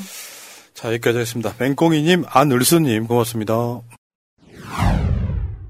자, 이번에 정의구현 사죄단이 안동에서 12번째 시국 기도회를 개최했는데, 핵심은 윤석열은 국민한테 끝없는 배신자 행태를 보이고 있다. 일본, 미국, 일본에만 지금 이익을 갖다 주는. 다시는 정권 맡겨서는 안 된다. 이런 얘기고요. 안동은 어디입니까? 제 음. 고향입니다. 아, 저는 안동 안동 사람인데 네. 우리 조상이 잠깐 호남에 살았던 것뿐이에요. 귀양 가가지고 저기 저기 해남 뭐 이런 데로 귀양 가가지고 조금 조금씩 이제 올라오셔서 평야에 자리 잡았던 바로 그런 집안입니다. 안동에서 저런 미사가 열리면은 소위 말하면 요즘에 무슨 보수의 본상 그렇잖아요. 여러분 안동은 독립운동의 발상지기도 해요. 어마어마하죠. 안동의 출신들 독립운동가가 우리나라에 제일 많아요. 저런 분들이 깨어나시면 됩니다. 다시 정권에 맡겨서 안 되는 것도 맞고 더 이상 맡겨선 안 되는 것도 맞습니다. 지금 모든 분야에서 다 망가지고 있는데요. 얼마나 더 두고 봐야 되겠습니까? 스님께서 이- 그 아니 신, 그 신부님께서 스님 아니고 신부님께서 이런 말씀하셨어요. 그야말로 시향 폭탄 같은 정부다. 어쩜 이렇게 적절한 말씀을 하셨는지 정말 그렇게 생각이 듭니다. 신부님께서 그러셨죠. 나무 네. 관세음 보살. 아니 최근에 제가 이제 그 주말이면 대전에서 많은 분들을 뵈- 뵈니까 유석열을 그 전에 분명히 지지하셨던 걸로 지난 대선 때요 인사 갔을 때는 지지하셨던 걸로 어, 말씀해주셨던 스님께서 엄청나게 욕을 하시더라고요. 사적인 자리라 그게 이제 제 내리 좀 그렇게 기억이 많이 남았었나 봐요. 그리고 이 신부님께서도 이전 보수 정권과 비교해봐도 차원이 다른 역대급이라고 얘기해 주셨는데요. 정말 옳으신 말씀입니다. 역대급입니다. 예. 근데 이 정의군 사대장 중에 송연홍 신부라는 분이 비대위원장이세요. 근데 이- 이분이 거기 현장마다 가면 인기가 제일 높아. 음. 발언이 세고 시원하거든. 이번에 뭐라 그러셨냐면 2번 찍고 후회하는 사람들 같이 하자 우리. 아까 그런 분들. 그쵸. 그런 분들이 같이 하셔야 돼. 본인들의 지 원죄를 지금 갚아나가야지. 이제 우리는 이런 게 있는 거지. 우리는 더 윤석열이 되지 않게끔 이재명 후보가 되게끔 노력하지 않은 죄. 그리고 그 사람들 직접 죄가 있는 거지. 윤석열을 직접 찍은 죄. 그 사람들은 후회하는 사람들 여기서 숨어 있으면 안 돼. 커밍아웃 하우 타고 하면 우리가 다 용서해 줄게. 그래서 같이 손잡고 가야 되는 거죠. 지금 윤석열 지지율 부정평가가 윤석열이 얻지 않은 표보다 더 많은 거 아닙니까? 지금 현실적으로는. 저 송년홍 신부가 행사마다 계속 화제가 되는 발언을 쏟아내고 있는 거예요. 투쟁의 기억을 왜곡하는 자들 가만두면 안 된다라든지. 그 다음에 핵폐수 마셔도 된다는 인간들 입 벌리고 다 먹이고 싶다라든지. 신부님 말씀치고는 굉장히 시원하세요. 심지어 저기 있잖아요. 평화방송에서 이런 토론도 있더라고. 야. 3대 종교 최초 시국 대담. 신부님, 스님, 목사님 모여갖고. 종교 대통합까지 이루고 있는 거죠. 윤석열 훌륭하다. 자, 여기까지. 자, 어쨌건 이 찍들 지금 저 후회하신다면 반성하십시오, 그냥. 여기까지 하겠습니다. 자, 새날마켓 PPL 조금 하고 다음에 재밌는 짤로 갈게요. 산삼시대, 산삼의 대중화를 위해 만든 산삼시대. 이름만 들어도 대중적인 느낌이 들죠? 산삼 순백이 워낙 좋다고 하니까 한번 마셔보거나 선물하고 싶긴 한데 조금 부담이 느껴지시나요? 그래서 만들었습니다. 7년근 지리산 산양삼삼 70%에 도라지 10%, 홍삼 10%, 메가 10%. 이거 외에는 아무것도 섞지 않았습니다. 순국산 천연 원료이고 인공 색소, 인공 맛과 향, 잔탄검 등 어떠한 합성 첨가물도 넣지 않은 명품입니다. 자세한 점은 상세 페이지를 참고하십시오. 그런데도 가격은 18만 원에 one plus one 두 박스. 여기에 산삼순백 10병 추가 증정. 정말 안 사드실 이유가 없어 보이죠? 예. 자, 우리 이기영 대변인. 요즘 뭐 열일하죠. 뭐 오늘은 지상파도 나가고. 자, 하나 드세요, 내가. 특별히 힘쓴다, 내가. 그, 이거 있잖아요. 사포닌 함량이 월등하기 때문에 여러분들 오늘 그 삼계탕 드셨는지 모르겠지만 삼계탕 한 20개 분량의 사포닌을 한꺼번에 드시는 거예요. 요거는 이제 산삼 순백의 보급형. 조금 더 싸게 나온 거. 누군가는 말을 해야 될 텐데요. 음, 맛있어요. 7년근 지리산 산양삼산 70%, 여기다가 도라지 10, 홍삼 10, 메가 10. 산삼하고 인삼의 차이점은 사포닌 함량 때문에 그렇습니다. 인삼은 밭에서 키우잖아요. 산삼은 원래는 산에서 캐는 거잖아요. 그 산에서 자연적으로 자란 산삼을 씨를 받아. 그래가지고 내가 아는 곳에 뿌려요. 그게 산양산삼이에요. 요거를 7년 정도 지나면 사포닌 함량이 우리 홍삼도 6년근이 제일 사포닌 네. 함량이 많다 그러잖아요. 네. 그런 방식으로 만들어서 파는 거예요. 그러니까 산삼 순백은 산삼을 그냥 1% 물도 넣지 않고 짜버린 거고 여기는 산양산삼 70%에다가 도라지, 홍삼, 메가 이렇게 집어넣기 때문에 어때요? 지금 벌써 힘나죠? 홍삼은 그래도 좀 먹어봤는데 홍삼 맛이랑은 진짜 완전 다른 진한 맛이 있습니다. 음. 그리고 눈이 번쩍 떠지네요. 어우, 앞으로 3시간 더 방송하겠어? 어. 자, 지상파 KBS 나가니까. 아니, 저는. 오늘 무슨 프로 나가요, 근데? 그거 이제 특별 토론 방송이어서 그러니까 어. 그 심야 토론 그 팀이 붙어서 하는 겁니다. 근데 저는 산삼이 저 홍삼 먹거든요. 근데 이거 훨씬 맛있네요. 이게. 근데 고 진하지 않는다가 아니고 되게 진한데 쓴 맛이 좀 덜해서 음. 어, 맛있는 것 같아요. 자, 여러분 새날마켓 가시면은 이 제품 판매하고 있으니까 가서 보시고요. 자, 그리고 순위 간단하게 한번 보여주세요. 순위. 지금 인기 베스트 순위 1위가 발효 가바. 음. 지금 요즘 많이 팔렸어요. 제가 음. 요, 즘 진짜 푹 자고 있어요. 한 번도 안 깼어. 지금 며칠째 한, 한 번도 안 깨고 있고요. 그 다음에 전원치 감자탕, 안간의 가마솥 국밥, 고향진 그 정말 기가 막힌 김치찌개입니다. 기- 저 김치찌개만으로도 훌륭하지만 취향에 맞게 만들어 드시게끔 만들어 놓은 김치찌개. 다음에 그 또 가바 750ml. 다음에 엠보싱 냉감 패드, 귀빈정의 만두 종류, 뷰리인 헬스의 통 곡물빵, 밥도둑 푸드의 열무 물김치. 난 이거 지금 너무 맛있는 것 같아요. 열무 물김치. 저도요. 여름에 열무 물김치보다 더 좋은 거 없잖아요. 맞아요. 입맛 없을 때 저거 하나면 되지. 다음에 경영푸드의 한우 one plus 등급 5종 세트 한 장 판매. 다음에 주빌레 푸드의 자연산 병어회. 요즘에 회도 배송이 됩니다. 그 다음에 엔 닥터스 아까 좀 전에 설명드렸던 산삼 시대 그 회사의 산삼 순백. 이렇게 이제 상위권에 올라와 있습니다. 여기까지 여기까지 새날마켓이었습니다. 자 재밌는 짤 시간입니다.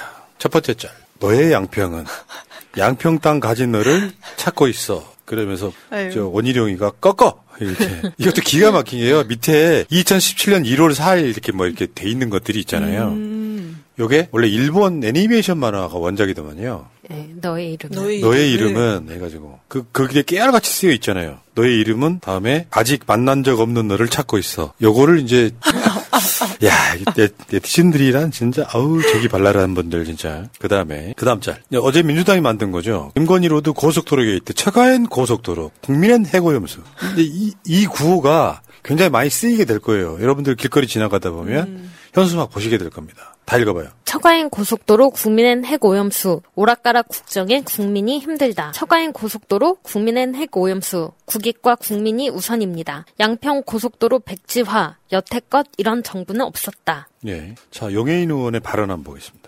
윤석열 대통령을 향한 과잉 충성에 본인의 20여 년 정치 인생을 올인하셨습니다. 밑장 빼다 걸린 값을 치르시는 게 최소한의 책임을 보이시는 일일 것입니다. 원희룡 장관님, 정계 은퇴 기자회견은 다음 주 월요일 정도면 되겠습니까?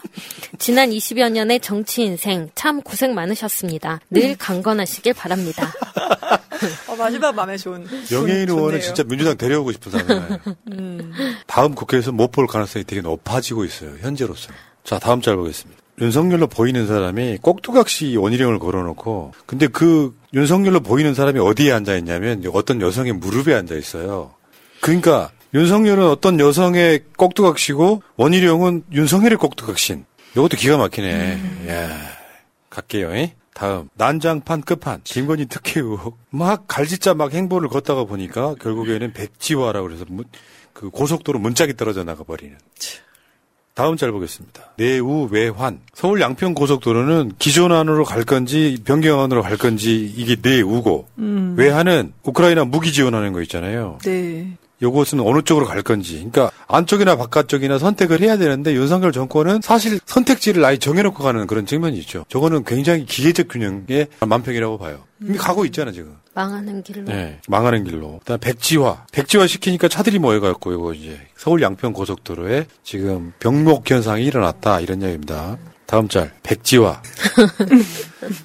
됐지 하고 윤석열은 이제 업무 추진비 야. 백, 백지로 냈잖아요. 뭐 그렇죠. 백지로 내는 영수증 백지로 내고 원희룡이는 김건희 road 계획 백지화 이렇게 백지 정부예요 지금 보니까 윤석열 자체가 백치미 아니야 백치미 미는 없고 백치는 맞죠.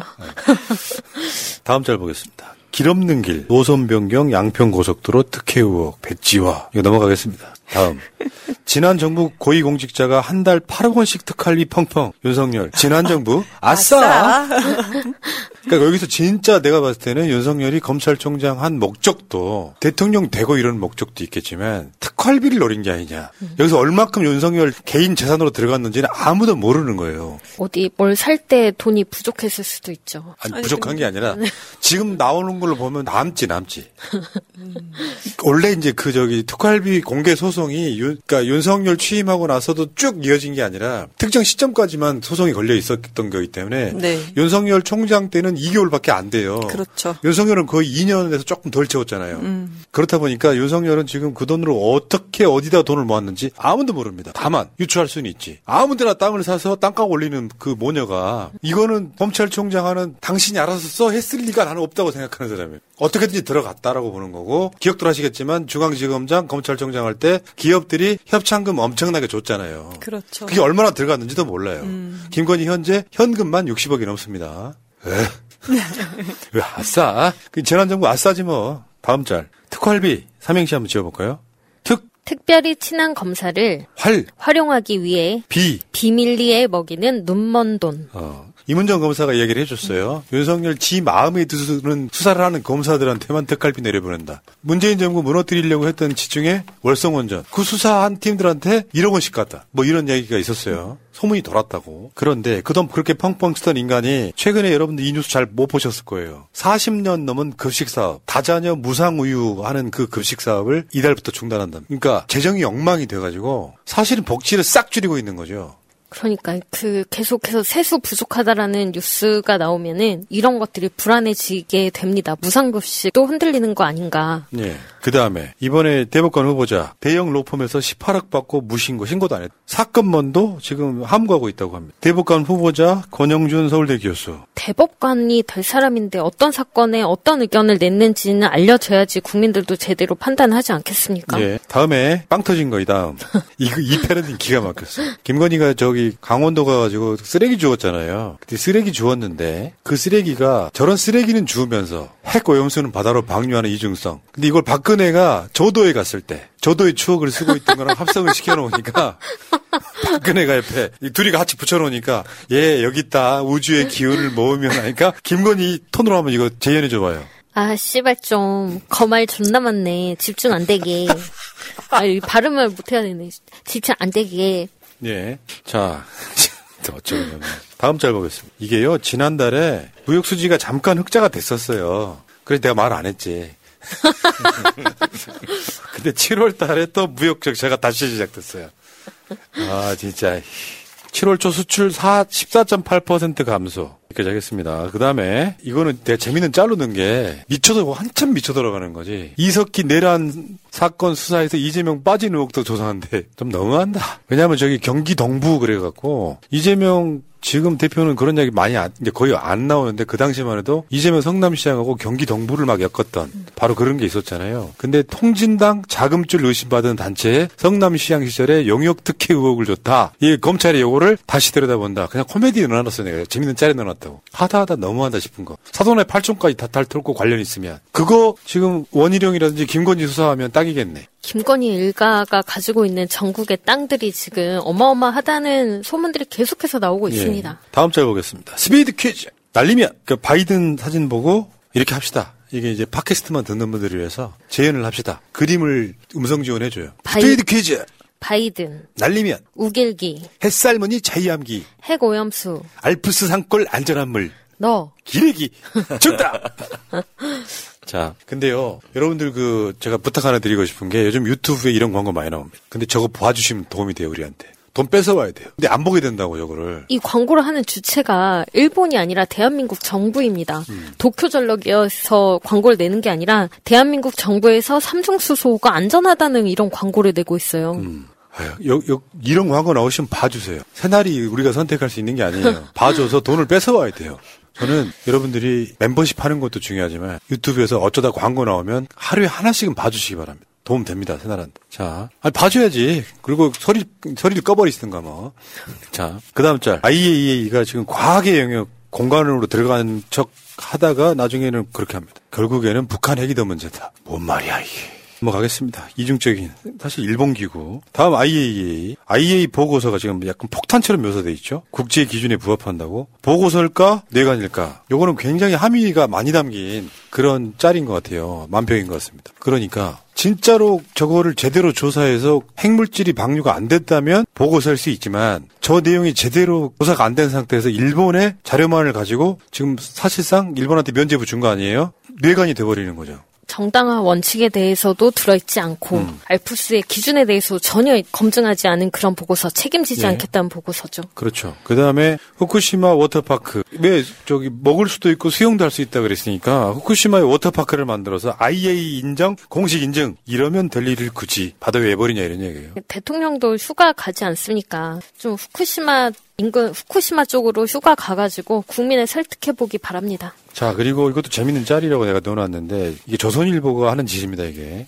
민주당 전 양평구수 예타 통과 앞두고 원한 종점 땅 258평 샀다. 여기에 수도 없이 많은 가짜뉴스가 들어있는 거예요. 아까 말한 것처럼 종점 땅이라고 볼 수도 없을 만큼 멀고 전혀 상관없고 저게 이제 그거죠 사유지 사유지여서 그 할머니가 이사를 가셔야 되는데 땅을 누가 살 사람이 없어가지고 어차피 내 집으로 들어가는 길목이라 샀다 그게 258평이라는 거고요 김건희네 그쪽 땅은 축구장 7개 축구장 한 개가 2,200평 정도 되니까 얼마 정도 되는지 이걸 이런 식으로 물타기를 해버립니다. 조선일보. 다음 짤 수구들은 독감 백신과 아스트라제네카 백신이 위험하다고 떠들었습니다. 요즘은 후쿠시마 오염수가 안전하다, 안전하다고 떠들고 있습니다. 정답.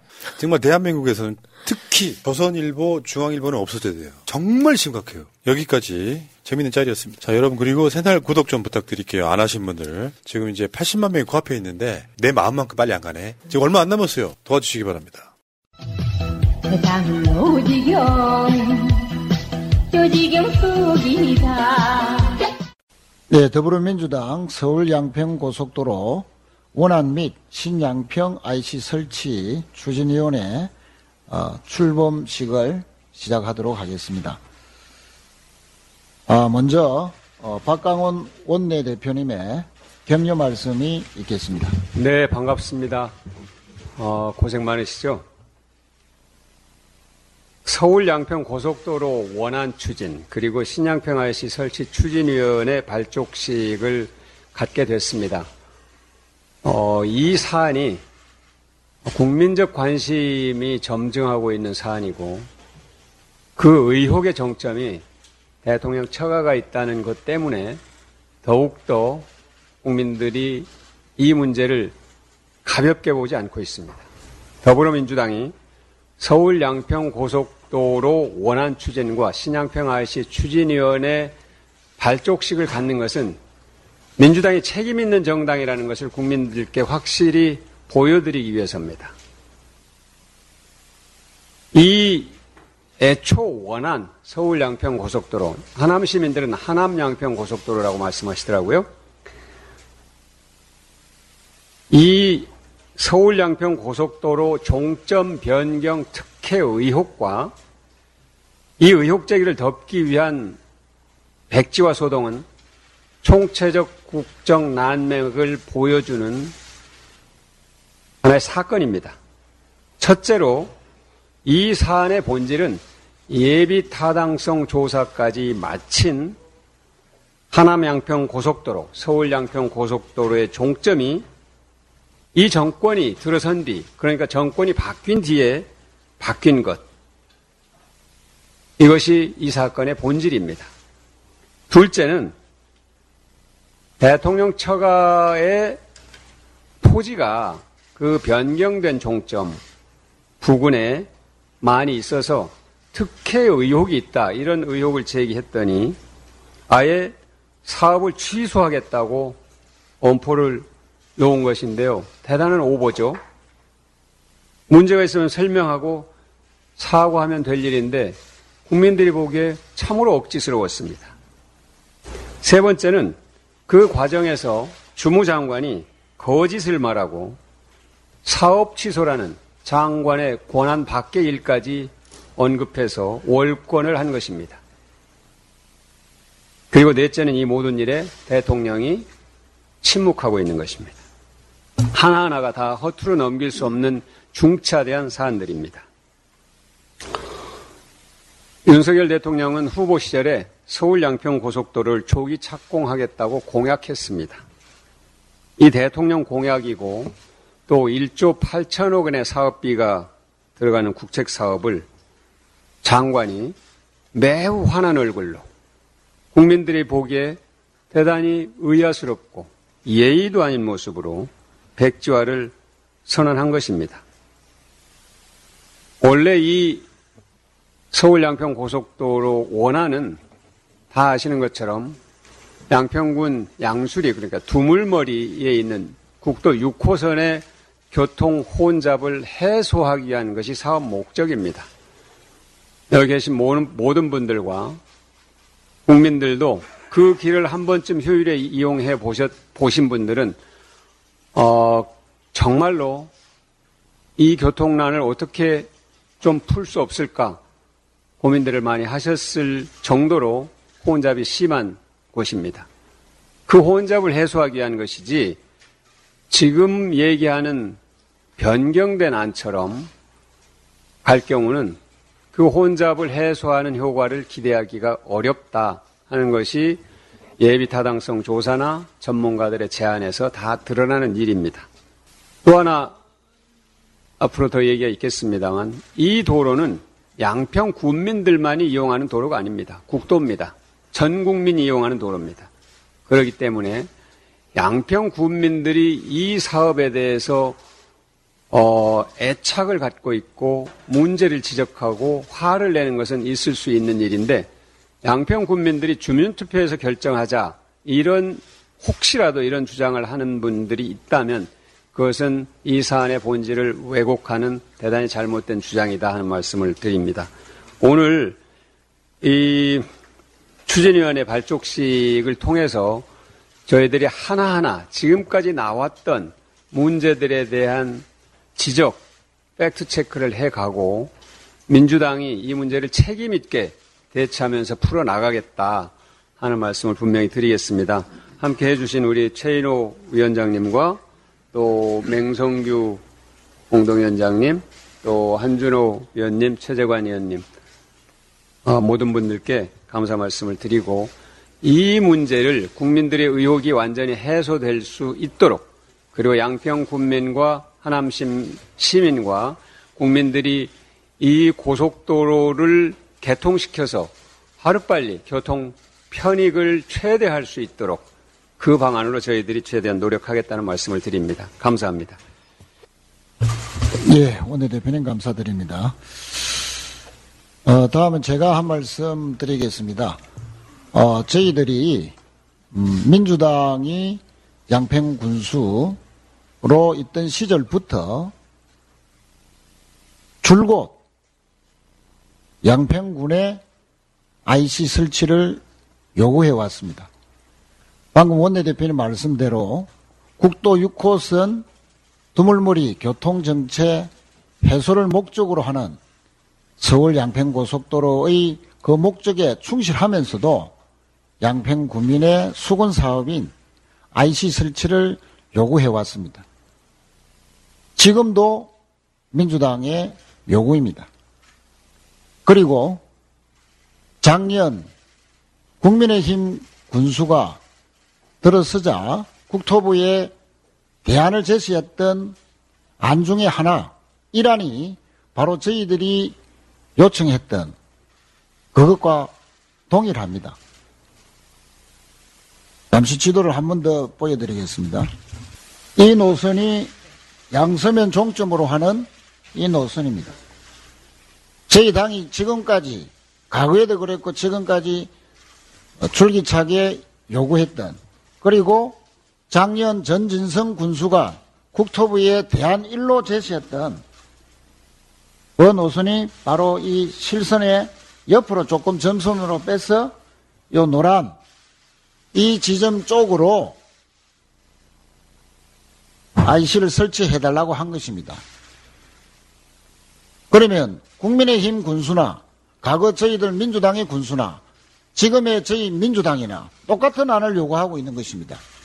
그런데 왜 국민의힘 전진성 군수는 우리 민주당에 와서 항의를 하는 겁니까? 이 사업을 백지화시킨 원희룡 장관에게 가서 국토부에 가서 항의를 해야 됩니다. 그리고 이렇게 줄기차게 저희들은 IC 설치를 요청했는데도 국민의힘 쪽에서는 IC가 없는 고속도로를 저희들이 주장하는 것처럼 계속 사실관계를 호도하고 있습니다. 그렇기 때문에 오늘 저희들의 이 추진위원회 이름이 고속도로 원안 및 새로운 양평에 IC를 설치하자는 의미에서 신양평 IC 설치 추진위원회로 어, 이름을 어, 정했다 하는 점을 미리 말씀을 드립니다. 다음은 어, 한준호 의원께서 어, 요즘 뭐 팩트와 관련해서 뜨거운 지금 뭐 일을 하고 계시는데요. 다시 한 번 더 어제 국토부에서도 강상면 종점 부근에 김건희 여사 일가의 땅이 다수 존재한다는 것을 몰랐다 하는 등의 어, 이야기에 대해서 또 원희룡 장관의 기존 주장에 대해서 한준호 공동위원장께서 사실관계에 입각한 말씀을 해 주시겠습니다. 네, 어, 국토교통위에 어, 속해 있는 한준호 의원입니다. 뭐 이른바 김건희 로드게이트, 그러니까 서울 양평 고속도로 종점 변경 어, 특혜 의혹이 지금 전국을 무척 떠들썩하게 하고 있습니다. 근데 문제가 되는 건 더 원희룡 장관의 구차한 언행이 국민들의 격분을 어, 더 크게 만드는 것 같습니다. 어, 원희룡 장관이 지난 금요일에요. 자신의 페이스북에 글을 올렸습니다. 하나. 대한 노선이 김건희 여사 집안 땅을 지난다는 사실을 제가 알고 있었다는 가짜 뉴스가 퍼지고 있다. 이렇게 어, 주장을 했습니다. 아, 말장난이죠. 어, 원희룡 장관이 브리핑을 하면서 정확하게 어, 이렇게 얘기했습니다. 잘 아시겠지만 김건희 여사 땅이 거기 있었다는 것을 이 사건이 불거지기 전에 조금이라도 인지하는 게 있었다라고 한다면 저는 장관직을 걸 뿐만 아니라 정치 생명도 걸겠다라고 했습니다. 어, 그래서 제가 작년 국감에서 어, 이렇게 얘기를 했습니다. 거의 9분에 가까운 질의 시간을 써가면서 한국 도로공사도 마찬가지고 경기도 국감에서도 관련 질의를 계속 이어갔기 때문에 어, 장관은 새로 바꾸려는 종점에 대해서 김 여사 일가의 땅이 있었으면 충분히 인지를 했을 것이다. 이런 취지의 어, 발언을 했더니 이렇게 바로 반박한다고 구차한 변명을 내놓고 있습니다. 본인이 한 말을 기억을 못하는 겁니다. 언제 제가 대한 노선이 김건희 여사 집안 땅을 지나는 것을 인지하는 게 있었다면이라고 어, 장관이 이야기했다고 했습니까? 분명히 본인은 그곳에 김건희 여사 일가의 땅이 있었다라고 한다면 이란 전제 조건을 붙였다는 말씀 꼭 드립니다. 어, 정치 생명을 내려놓으려니까 겁이 좀 나시는 것 같습니다. 그래서 국토부까지 나서서 이 정치 생명을 살리겠다고 심폐소생술 하시는데 이게 어제 국토부에서 서울 양평 고속도로 대응 종합 Q&A라는 거를 어, 내놓았습니다. 이 Q&A 내용에만 네 가지의 거짓말이 들어 있습니다. 제가 이 부분에 대해서 하나하나 좀 설명을 좀 드리도록 하겠습니다. 자, 첫 번째입니다. 장관이 종점에 땅이 있음을 인지한 것이 6월 29일이었다. 좋습니다. 계속 몰랐다고 주장을 하니까 이 부분은 먼저 좀 넘어가도록 하겠습니다. 두 번째입니다. 작년 국정감사 질의는 여러 땅의 형질 변경이 불법이 아니냐는 지적이 있었다라고 변명을 하고 있습니다. 어, 국토부나 장관이나 제가 볼 때는 정말 어, 국민들께 크게 혼이 나야 됩니다. 어, 이런 공식 답변에 거짓말을 써놓은 것입니다. 어, 저는 지난 국감에서 여러 땅이 아니라 김건희 여사 일가 땅에 대해서만 정확하게 지적을 해서 어, 질의를 했었습니다. 어, 마치 제가 그 양평군에 있는 여러 땅들을 질의하면서 그 중에 하나로 질의한 것처럼 어, 만들어서 마치 본인이 몰랐다 이런 발뺌을 하기 위한 어, 변명의 일환인 것 같습니다. 세 번째, 형질 변경과 관련해서 또 거짓말하고 있습니다. 우리 부와 관련이 없어 별도 검토는 없었다라는 국토부의 주장이 있었습니다. 어, 그런데 지난 7일 원희룡 장관이 채널 A에 출연을 해서 직접 본인이 이렇게 얘기했습니다. 어, 제 질의에 대해서 확인해보고 답변을 드리겠다. 확인해본 결과 불법이 아니어서 답변을 드렸다. 이렇게 얘기를 했습니다. 검토가 없었는데 무엇을 답변합니까? 원희룡 장관과 국토부 도로국 이 둘 중에 하나는 거짓말하고 있는 겁니다. 그런데 참고로 말씀드리면 저는 이 사안과 관련해서 국토부로부터 어떠한 자료도 어떠한 보고도 받은 바가 없습니다. 어, 그리고 원희룡 장관 발언을 토대로 본다면 첫 번째 지난 6월 29일 처음 알았다. 이 말도 거짓말입니다. 분명히 채널 A에 출연을 해서 확인하고 불법인지 아닌지 확인해서 제게 답변을 줬다라고 했습니다. 그런데도 김 여사 일가 땅이 그곳에 있었다라는 것을 처음 인지한 게 6월 29일이었다? 이걸 누가 믿을 수 있겠습니까? 네 번째입니다. 양평군 인허가 사항으로 이건 대단히 큰 문제인데요. 국토부와 관련이 없어서 국감 결과 보고서에도 실리지 않았다. 지난 2022년도 국정감사 결과 보고서가 채택이 됐습니다. 어, 이때 무슨 일이 발생을 했냐면요. 여기 국토위 위원분들 특히 최인호 간사님, 어, 맹성기 의원님 다 기억을 하실 텐데 어, 초안에 초안에 제가 질의를 했었던 어, 김건희 여사 병산 위에 있는 땅과 관련된 지리 부분과 그곳에 깔려 있는 부채 도로에 대한 부분이 초안에 빠져서 저희한테 넘어왔습니다. 아, 그래서 이 부분에 대해서 수정 요구를 하고 제가 보고서 채택되는 날 의사 진행 발언을 통해서 도대체 누구의 지시로 이러한 일이 일어나느냐라고 질의를 했고 이 부분에 대해서 어, 명확하게 영상 자료에도 남아 있습니다. 이 뒤를 보시면은 국감 보고서에 이렇게 실려 있습니다. 대통령 일가가 보유한 양평 변산리 토지를 형질 변경, 등록 전환, 토지 분할, 지목 변경하는 과정에서 불법 정황이 발견되었고 이를 통해 지가가 상승한 바 해당 불법 행위 의혹에 대해 조사할 것이라고 국감 보고서에 분명하게 담겨 있습니다. 자, 이거를 토대로 봤을 때는요. 어, 국토부 자체가 그 초안에 의도적으로 그 두 사안을 빼가지고 저한테 넘긴 것이 아닌가라는 의심을 해볼 수밖에 없지 않습니까? 2월 15일입니다. 여기 계신 기자분들께서도 영상을 한번 확인해 보시기 바랍니다. 어, 그리고 이 형질 변경과 관련된 질의가 마치 국토부 소관 아닌 것처럼 이야기를 하시는데 제 질의는 단순 지자체 인허가 문제를 지적한 게 아니고요. 여주 양평간 중부 내륙고속도로 그것이 김건희 여사 일가가 가지고 있는 땅과 아주 바로 붙어 있습니다. 이 건설이라는 호재를 이용해서 고속도로 인근 토지의 지가를 올리기 위한 꼼수와 특혜 의혹을 지적했던 것입니다. 근데 이것이 국토부와 관련이 없다면은 국토부는 과연 왜 존재를 합니까? 그리고 제가 다시금 말씀드리지만 국토부가 국감 보고서에 담기지 않았다라고 지금 주장하고 있는 것은 확인도 안 해봤겠지만 당시 국감 보고서에서 이 내용을 분명하게 빼내려고 했었던 정황이 아닌가라는 합리적인 의심을 하게 됩니다. 자, 국토부는 원희룡 장관의 구차한 변명을 대신 만들어주고 국민들의 상대로 어제 거짓말을 네 가지나 했습니다. 이 주장에 대해서 국토부가 이렇게 준비한 데 대해 과연 왜 이런 거짓말들을 만들어냈는지에 대해서 분명히 밝혀내야 됩니다. 아, 그리고 저는 이 자리에서 서울 양평 고속도로 원안 추진과 더불어서 세 가지를 좀 요구하고 싶습니다. 첫 번째는 이 의혹과 관련된 모든 인물에 대해서 전수조사를 반드시 벌여야 됩니다. 두 번째는 이런 거짓 자료를 만든 국토부 관련자에 대해서 조사하고 그에 합당한 조치를 어, 우리 당과 그리고 국토 국토위 차원에 좀 조사를 해줄 것을 부탁을 드립니다. 세 번째는 너무 구차하지 않습니까? 어, 원희룡 장관께서는 자신의 말에 책임을 지고 반드시 사퇴하십시오. 이게 도대체 뭐 하는 짓입니까? 본인의 정치 생명을 심폐소생술하기 위해서 국민의 세금으로 움직이는 공무원들을 활용하는 것 아니겠습니까? 이 부분에 대해서 반드시 책임을 지고 본인이 약속한 대로 책임지고 사퇴하고 어, 정치 생명까지도 꼭 거시길 바라겠습니다. 이상입니다. 예, 한준호 위원장님 수고하셨습니다. 오늘 아침 라디오에서 김성교 전 국회의원이 어, 이런 말씀을 했습니다.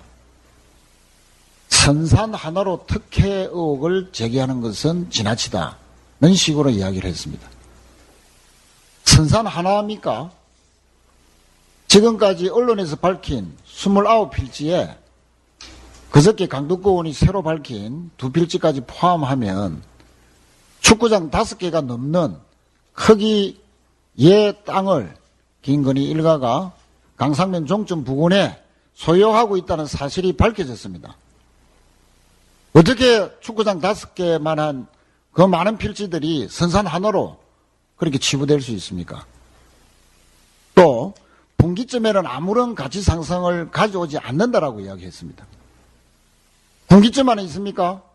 중부 내륙 고속도로 남양평 IC가 불과 1km 안에 있습니다. 왜 그 사실이 밝혀졌는데도 불구하고 국회의원까지 지낸 분이 그리고 양평군에서 군수를 세 번이나 역임한 분이 그런 기초적인 사실조차 몰라서 이런 허튼 주장을 하는 것인지 왜 갑작스럽게 김성교 전 의원이 나타나서 이런 거짓 논리로 여러 가지로 호도하고 있는지 저희들은 상당히 예의주시하고 있습니다. 과거에 공항지구 개발 특혜 의혹을 받았던 그래서 최원순 씨와 아주 가깝다 하는 정평이 나 있는 김성교 전 의원이 거짓 논리로서 이렇게 갑작스럽게 특혜 의혹에 대해서 변명하고 나선 그 배경이 무엇인지 저희들은 앞으로 예의주시하고 문제를 삼아 나갈 것입니다. 다음은 어제 국토부에서 여러 가지 특혜 의혹 또 어, 노선 변경에 대한 자료를 내놓았습니다. 어, 하나하나 어, 문제가 많은 그런 논리였습니다. 맹성기 의원께서 어, 이에 대해서 말씀해 주시겠습니다. 예, 공동위원장을 맡고 있, 는 맹성규입니다. 어제 그 국토부에서는 민주당의 5대 의혹이라는 내용으로 해명 자료를 발표했습니다. 여당도 아니고 정부가 야당이 제기한 의혹이라면서 해명 자료를 어, 발표를 했는데 이게 과연 이게 전례가 있는 건지 황당할 수밖에 없습니다. 저희들은 어, 서울 양평 고속도로의 무효화를 철회하고 고속도로를 건설해야 한다고 계속 주장합니다. 자, 저희가 요구하는 것은 의사결정 과정이 그 정부가 바뀌고 어, 변경이 됐는데 그 과정이 과연 투명한가? 그리고 그 의사결정 과정에서 어, 무리한 특혜는 없는가 하는 것을 요구하는 겁니다. 야당이 아, 이 정도 요구를 못하고 그리고 야당이 주장하는 것을 다 의혹이라고 한다면 이게 과연 어느 것이 정당한지 한번 어, 국민들께서 명확히 좀 판단해 주시기를 바라겠고요. 어제 국토부에서 제기한 내용 중에 몇 가지만 어, 말씀을 드리겠습니다. 자, 이 지도를 한번 보시면 이게 음, 이게 파란색으로 돼 있어요.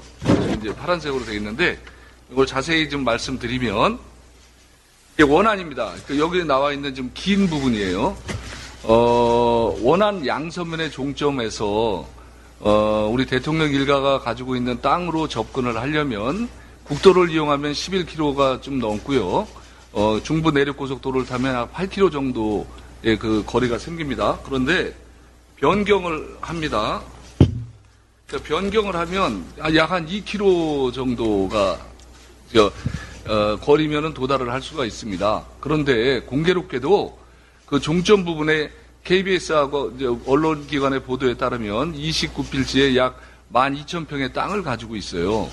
그러니까 이게 정상적으로 아마 일반인이 이만한 땅을 가지고 있고 어, 도로 개설을 변경을 한다면 이게 그냥 그, 그냥 넘어갈 어, 사항이 아닙니다. 더군다나 어, 사회 지도층인 대통령 일가가 땅을 가지고 어, 있는 것이기 때문에 더더욱이 어, 문제를 어, 제기하는 것입니다. 그런데 자꾸 왜 어, 정작 얘기해야 될 본질은 얘기하지 않고 어, 얘기하지 이게 침묵을 하고 있지 않습니까? 어, 여기에 그러면 국토부 입장이라면 이렇게 해도 되는 건지 어, 우리가 저희가 질문을 한 거예요. 그럼 거기다 답을 주시면 되지. 어, 여기에 대한 정작 어, 답을 줘야 될 내용은 안 주고 뭐 엉뚱하게 지금 다른 내용을 하고 있습니다. 자, 어제 내용 중에 기술적인 부분을 제가 말씀을 드리겠습니다. 어제 그 국토부 자료 중에 보면 어, 대한 노선이 교통량을 더 많이 흡수해서 더 유리하다고 얘기를 하고 있어요. 근데 이것도 보면은 올, 예, 좀 황당한 게, 자, 이 도로는 17년 1월에 어, 제1차 고속도로 건설 계획에 반영이 됩니다. 반영이 되는데 어떤 모습으로 반영이 되냐면 어, 상습 정체 구간을 중심으로 지선 노선을 구축해서 수도권 대도시 교통권의 교통난을 완화한다. 그러면서 서울 양평 등 대도시권 혼자 배소라고 해서 처음으로 어, 제1차 고속도로 계획에 반영이 돼요. 그리고 이것을 바탕으로 해서 21년 4월에 예비 타당성 조사를 통과합니다. 근데 예비 타당성 조사를 통과하는데요. BC는 0.8이에요. 이 얘기는 BC 값으로는 통과가 안 된다는 거예요. 그래서 정책적인 변수, 지역 균형 발전 등을 고려한 AHP를 해서 0.508로 통과합니다. 이거는 겨우 어, 통과 기준을 맞췄다는 얘기거든요. 야, 그때 거기에 뭐라고 하면서 통과를 하냐면 사업 목적에 수도권 제1순환 고속도로와 국도 6호선의 교통 정체를 완화한다. 국가 간선 도로망 동서 7축 지선으로 경기 동남권 간선 도로망을 확보하고 서울시와 양평군의 지역 간 접근성을 향상한다. 라고 해서 어, 예타를 통과시킵니다. 그래서 22년 3월에 예비 타당성 조사를 착수를 합니다. 그런데 5월 달에 대통령이 취임하고 7월에 양평 군수가 부임을 하고 7월 5일 날 어, 장관이 취임을 해요. 그러면서 7월 18일 날 국토부가 관계기관에 어, 의견이 어떤지 그 양평군의 예타 노선을 요청을 합니다. 그런데 양평군은 8일 만에 의견을 줘요. 세 가지 노선에 대해서 어, 그, 이 건설을 해주세요라고 양평군에 의견을 주는데 제1노선이 어, 기존의 예타 노선을 통과한 노선을 바탕으로 한 의견을 줍니다. 거기에는 IC 신설이 포함되어 있어요. 그리고 어, 세개 노선 중에 한 개 노선이 지금 대한 노선이 포함돼서 요청을 줍니다. 이게 22년 7월 26일이에요. 그런데 23년 1월 6일 날 국토부가 지금 대한도선으로 어, 검토를 해라 하면서 관계기관에 협의 요청을 합니다. 그, 그 안에 있는 자료를 어, 요청을 했는데 아직까지 자료 왜 의사결정이 이렇게 변경되었는지에 대한 자료를 못 받았어요. 그러니까 이게 명확하게 어, 22년 7월 26일 양평군에서 어, 의견을 주고 난 이후에 23년 1월 6, 1월 16일 날 국토부가 어, 대한 노선을 선정을 해서 관계 기관에 야 이 노선이 어떤지 의견을 줘라고 하는 그 기간 동안에 어떤 과정을 거쳐서 의사결정이 이루어졌는지 누가 의사결정을 했는지에 대한 어, 답을 주시면 됩니다. 그런데 아직까지 어, 자, 자료 제출이 없어요. 그러면서 23년 20, 2월 7일 날 양평군에서는 그냥 다른 의견이 아니라 그냥 IC만 신설해 어, 주면 좋겠다는 의견을 어, 제출을 합니다. 그래서 어, 금년 5월 8일 날 전략 환경 어, 영향 평가를 위한 노선안이 공개되면서 어, 이게 일반에게 공개가 되게 된 거예요. 그래서 어, 저희들도 이렇게 공개된 노선을 알게 된 겁니다. 자, 제가 문제 제기를 한번 해보겠습니다. 이게 그 이렇게 좋은 노선이라고 하고 경쟁력이 있다는 노선이라고 합니다. 그럼 왜 예타 노선에 이 노선으로 검토하지 그 대안 노선으로 그 저 기존 노선으로 예타를 추진합니까? 기존 노선도 겨우 통과된 노선인데 만일에 그 당시에 지금 대안 노선을 제출 대안 노선이라고 제출된 것으로 예타를 제출했다면 그 결과가 어땠을까요? 뭐 여기에 대한 답을 줘야 될 거 아닙니까? 자 다음에 지금 그 교통량 비교안을 내놨어요. 대안 노선이 그 교통량이 훨씬 더 어, 늘어난다. 그리고 6번 국도하고 88번 지방도에 대한 교통을 완화시킬 수 있다고 하는데 여기도 대한 노선은 지금 IC를 가지고 IC가 있는 전제로 해서 어, 숫자를 제출한 거고 교통량을 계산한 거고 어, 예타는 아시다시피 그, 그 IC가 없잖아요. 그 그러니까 비교를 같이 하려면 예타 안에도 IC를 넣고 교통량에 대한 실제적인 조사를 해보고 해야 되지 않겠, 않겠습니까? 저희가 어, 이 정부가 제출한 통계안에 대해서 일일이 검증할 지금 그런 여력은 없습니다. 그래서 어, 다음 주 월요일 날 국토위 상임위 현안 질의가 예정되어 있는데 어, 국토부 장관은 자꾸 그냥 몰랐다고만 지금 하고 있어요. 그래서 어, 정확하게 에, 저희들도 5월 8일 날까지 그 환경영향 평가서가 공개될 때까지 누구도 알지 못했습니다. 그래서 그 전에 어, 정확한 누가 의사결정을 했는지 그리고 어떤 이유로 의사결정을 했는지에 대한 어, 정확한 지금 자료를 어, 제출을 하고 어, 그거를 바탕으로 해서 어, 상임위 때 어, 본격적으로 어, 어, 논의를 어, 진행할 어, 예정입니다. 어, 철저히 점검하도록 하겠습니다. 다시 한번 말씀드리지만 저희 민주당은 서울 양평 고속도로 무효화를 즉시 철회하고 원안대로 건설을 하자고 요구를 합니다. 예, 수고하셨습니다. 방금 국토교통부의 어, 그 논리가 상당히 황당하고 일방적이다라는 말씀을 했습니다. 지금 국토부는 20명의 공무원들로 이 관련 TF를 꾸렸습니다. 하루가 멀다 하고 매일매일 이 특혜 의혹을 차단하기 위한 자료를 내놓고 있습니다. 아, 그러나 지금 저희 민주당 국토위원들이 상임위 준비를 위해서 각종 자료를 요구를 하고 있지만 하나도 내놓고 있지도 않고 밑에 과장도 아무도 지금 전화도 받지 않고 있습니다. 실세 장관이 사업을 전면 백지화시켜 놓고 또 청와대 비서관 출신인 1차관, 2차관 용산에서 보내놓으니까 과연 이 국토부 공무원들의 행태가 왜 이렇게 기고만장하고 오만방자한지 가장 기초적인 자료조차도 제출하지 않는 이 국토부의 행태 경고합니다.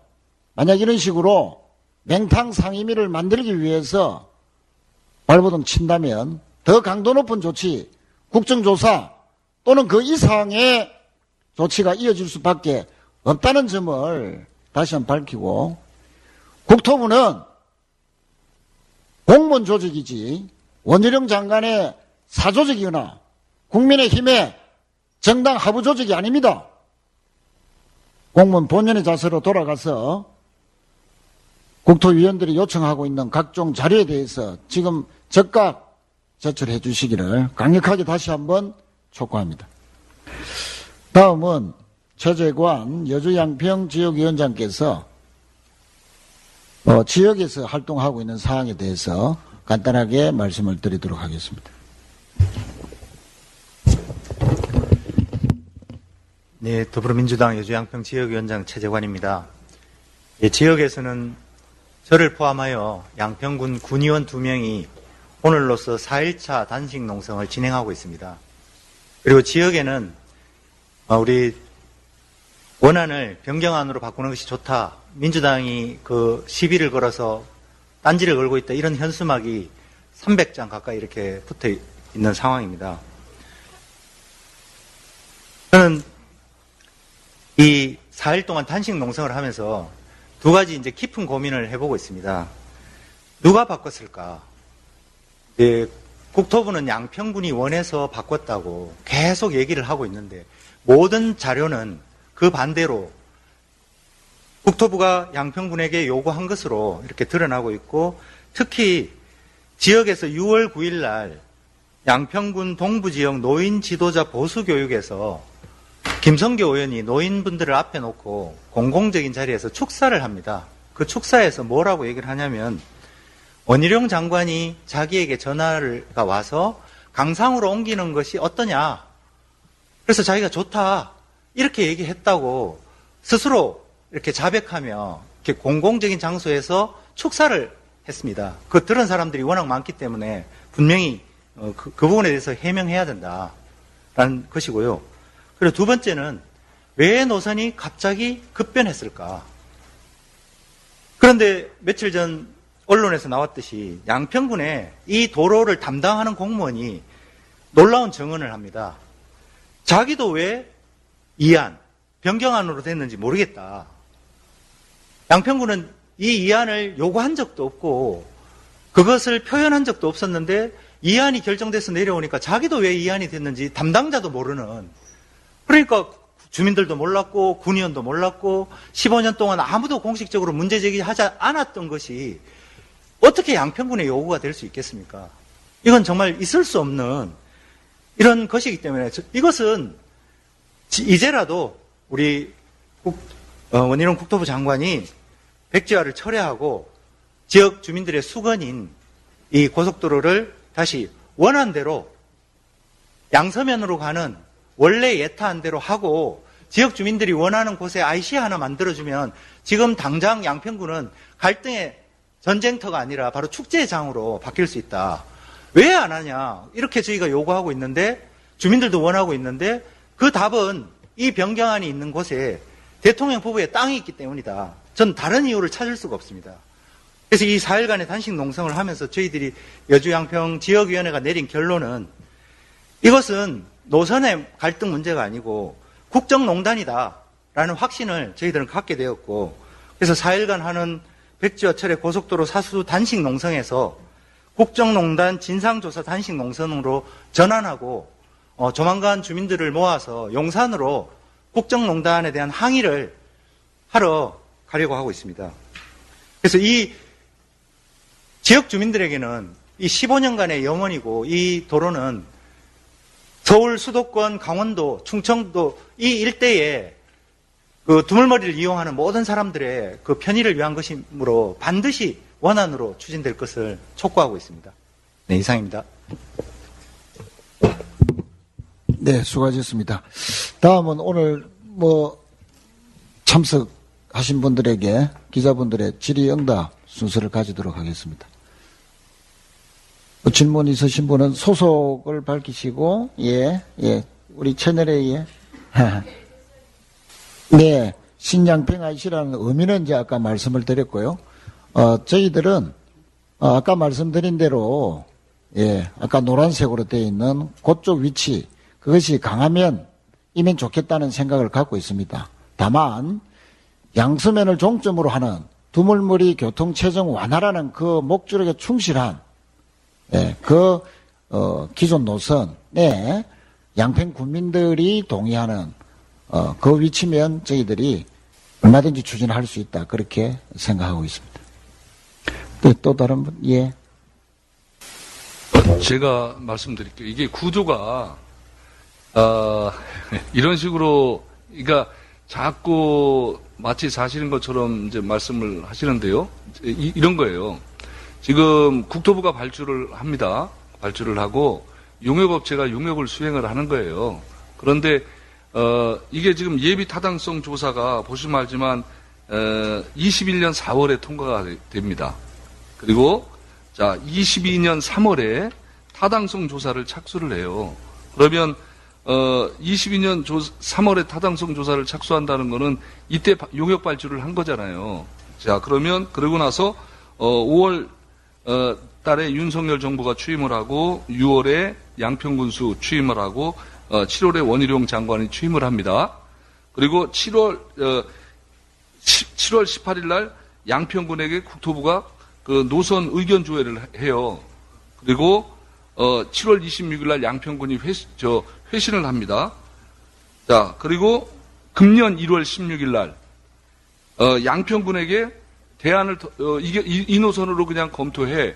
라고 의견을 주는 거예요. 자, 그러면 이러한 의견, 지금 과정에서 용역업체가 할 수 있는 게 뭐가 있겠습니까? 국토부하고 당연히 협의를 하지 용역업체가 이걸 결정을 합니까?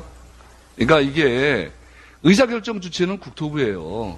그 예를 들어서 용역업체가 그런 의견이 있다면 국토부에 의견을 제출을 하고 국토부에서 의견을 어, 결정을 하는 거죠. 이게 어떻게 또 용역업체가 용역업체가 저도 이제 자료를 못 봤으니까 단정적으로 말씀드릴 수는 없지만 용역업체가 의견을 낼 수는 있어요. 그러면 그 의견을 바탕으로 최종적으로 결정하는 건 국토부입니다. 보니까 저도 이 사안을 잘 몰랐는데 지금 이거 보니까 그러니까 문재인 정부는 언제까지인가요? 2020, 2022년 5월 9일까지죠. 그리고 타당성 조사가 착수된 건 2020년 3월이니까 문재인 정부 때 선정한 업체는 맞는 것 같아요. 그런데 정권이 바뀌어서 5월 10일 날 대통령이 새로 이제 취임하고 이 정권이 출범했지 않습니까? 그 용역업체가 문재인 정권 때 선정된 용역업체라는 게 중요한 게 아니고 실질적으로 새 정권이 들어와서 이 타당성 조사의 상당 부분을 진행했고 그 이 정권이 국토교통부가 관여할 수 있는 그 기간이 실질적으로 있었다는 게 중요한 것이지 그게 제가 보기엔 저도 이건 상당히 기술적이네요. 왜곡, 왜곡이? 예, 이걸 받아보면 돼요. 그 의사결정 과정에 이제 공문으로 왔다 갔다 했을 거예요. 그러니까 저희가 그걸 이제 달라고 이제 제출을 요구하는데 전혀 그게 없거든요. 그러니까 이거를 누가 임의로 결정을 할 수 있겠습니까? 기록이 다 남아 있다고 판단이 됩니다. 그러니까 자료를 주시면 돼요. 그리고 더 붙이면은 사실 3월 선거가 끝나고는 바로 인수위가 작동이 되기 때문에 그때 새 정부가 그 용역 업체와 긴밀하게 협의를 했다 이렇게 보는 게 타당하겠죠. 네, 국토부 간사로서 답변을 잠시만 드리겠습니다. 아까 제가 국토부가 자료 요청에 대해서 전혀 응하지 않고 있다고 말씀을 드렸는데요. 바로 이 자료를 저희들이 요청한 것입니다. 전략 환경 영향 평가에서 고시된 그 결과 강상면을 종점으로 하는 노선 변경이 발표가 되었습니다. 작년 5월 달에 발주가 되었고 올해 5월 8일 날 발표가 되기 때문에 그 기간은 윤석열 정부가 탄생한 이후에 용역이 진행되었다는 것이고 윤석열 정부 하에서의 국토부가 발주한 그 전략 환경 영향 평가의 결과가 노선이 변경된 것이죠. 그래서 그 용역하는 기간 안에 민간 용역업체와 국토부 간에 또 다른 지자체 간에 이런 그 관련 협의 내용 소통했던 자료를 요청한 겁니다. 국토부에. 그런데 일체 자료를 내놓지 않고 있습니다. 모든 것을 기성전 문재인 정부 탓으로 돌리려는 이런 국민의 힘 의 프레임 조작 이거는 전혀 사실이 아니다는 말씀을 드리고요. 또 다른 질문 받도록 하겠습니다. 지금 제 이게 지금 주, 자 지금 제가 그래서 아까 설명을 드렸는데요. 어, 대한노선이 양평 주민들한테는 더 지금 봐도 더 편리한 거 편리성이 좀 있을 것으로 보여집니다. 왜냐하면 군에서도 가깝고 인구도 좀 상대적으로 많고 그런데 거꾸로 판단을 한번 해보시면 그럼 왜 처음부터 대한노선으로 예비, 예타가 추진이 안 됐겠습니까? 이거는 도로 건설 목적이 지금 대한노선을 제시하는 목적도 당연히 포함이 되면서 어, 아까 말씀드렸던 그 두물머리를 중심으로 한 국도 6호선의 정체 완화 그리고 수도권과의 접근성 이런 게 종합적으로 고려가 돼서 예타 노선이 선정이 돼 가지고요 기존 노선으로 예타를 한 거예요. 그러니까 무슨 얘기냐면 갑자기 의사결정을 어떤 이유에서 바꿨는지 모르겠지만 바꾸기 전까지는 양평군을 포함해서 전체적인 편익이나 이해관계가 제일 좋은 노선이 기존 예타를 추진했던 노선이라는 겁니다. 네, 그 하나만 더, 그, 이게 자꾸, 어, 양평군의 국도를 놓는 문제가 아니지 않습니까?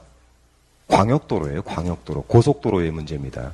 그러니까 국민들이 사용을 하는 고속도로를 놓는 문제이고, 국민들이 양평군에 있는 두물머리 쪽으로 가기 위한 편의성과 교통 편의를 제공하기 위한 고속도로라는 점, 이거는 조금 인지를 해주셨으면 좋겠습니다. 예. 맹성규 의원께서도 어, 아까 말씀드렸듯이 이 예비 타당성 조사가 통과된 것은 BC가 맞아서가 아니라 AHP 정책적인 판단에 의해서 0.508 겨우 통과된 것입니다.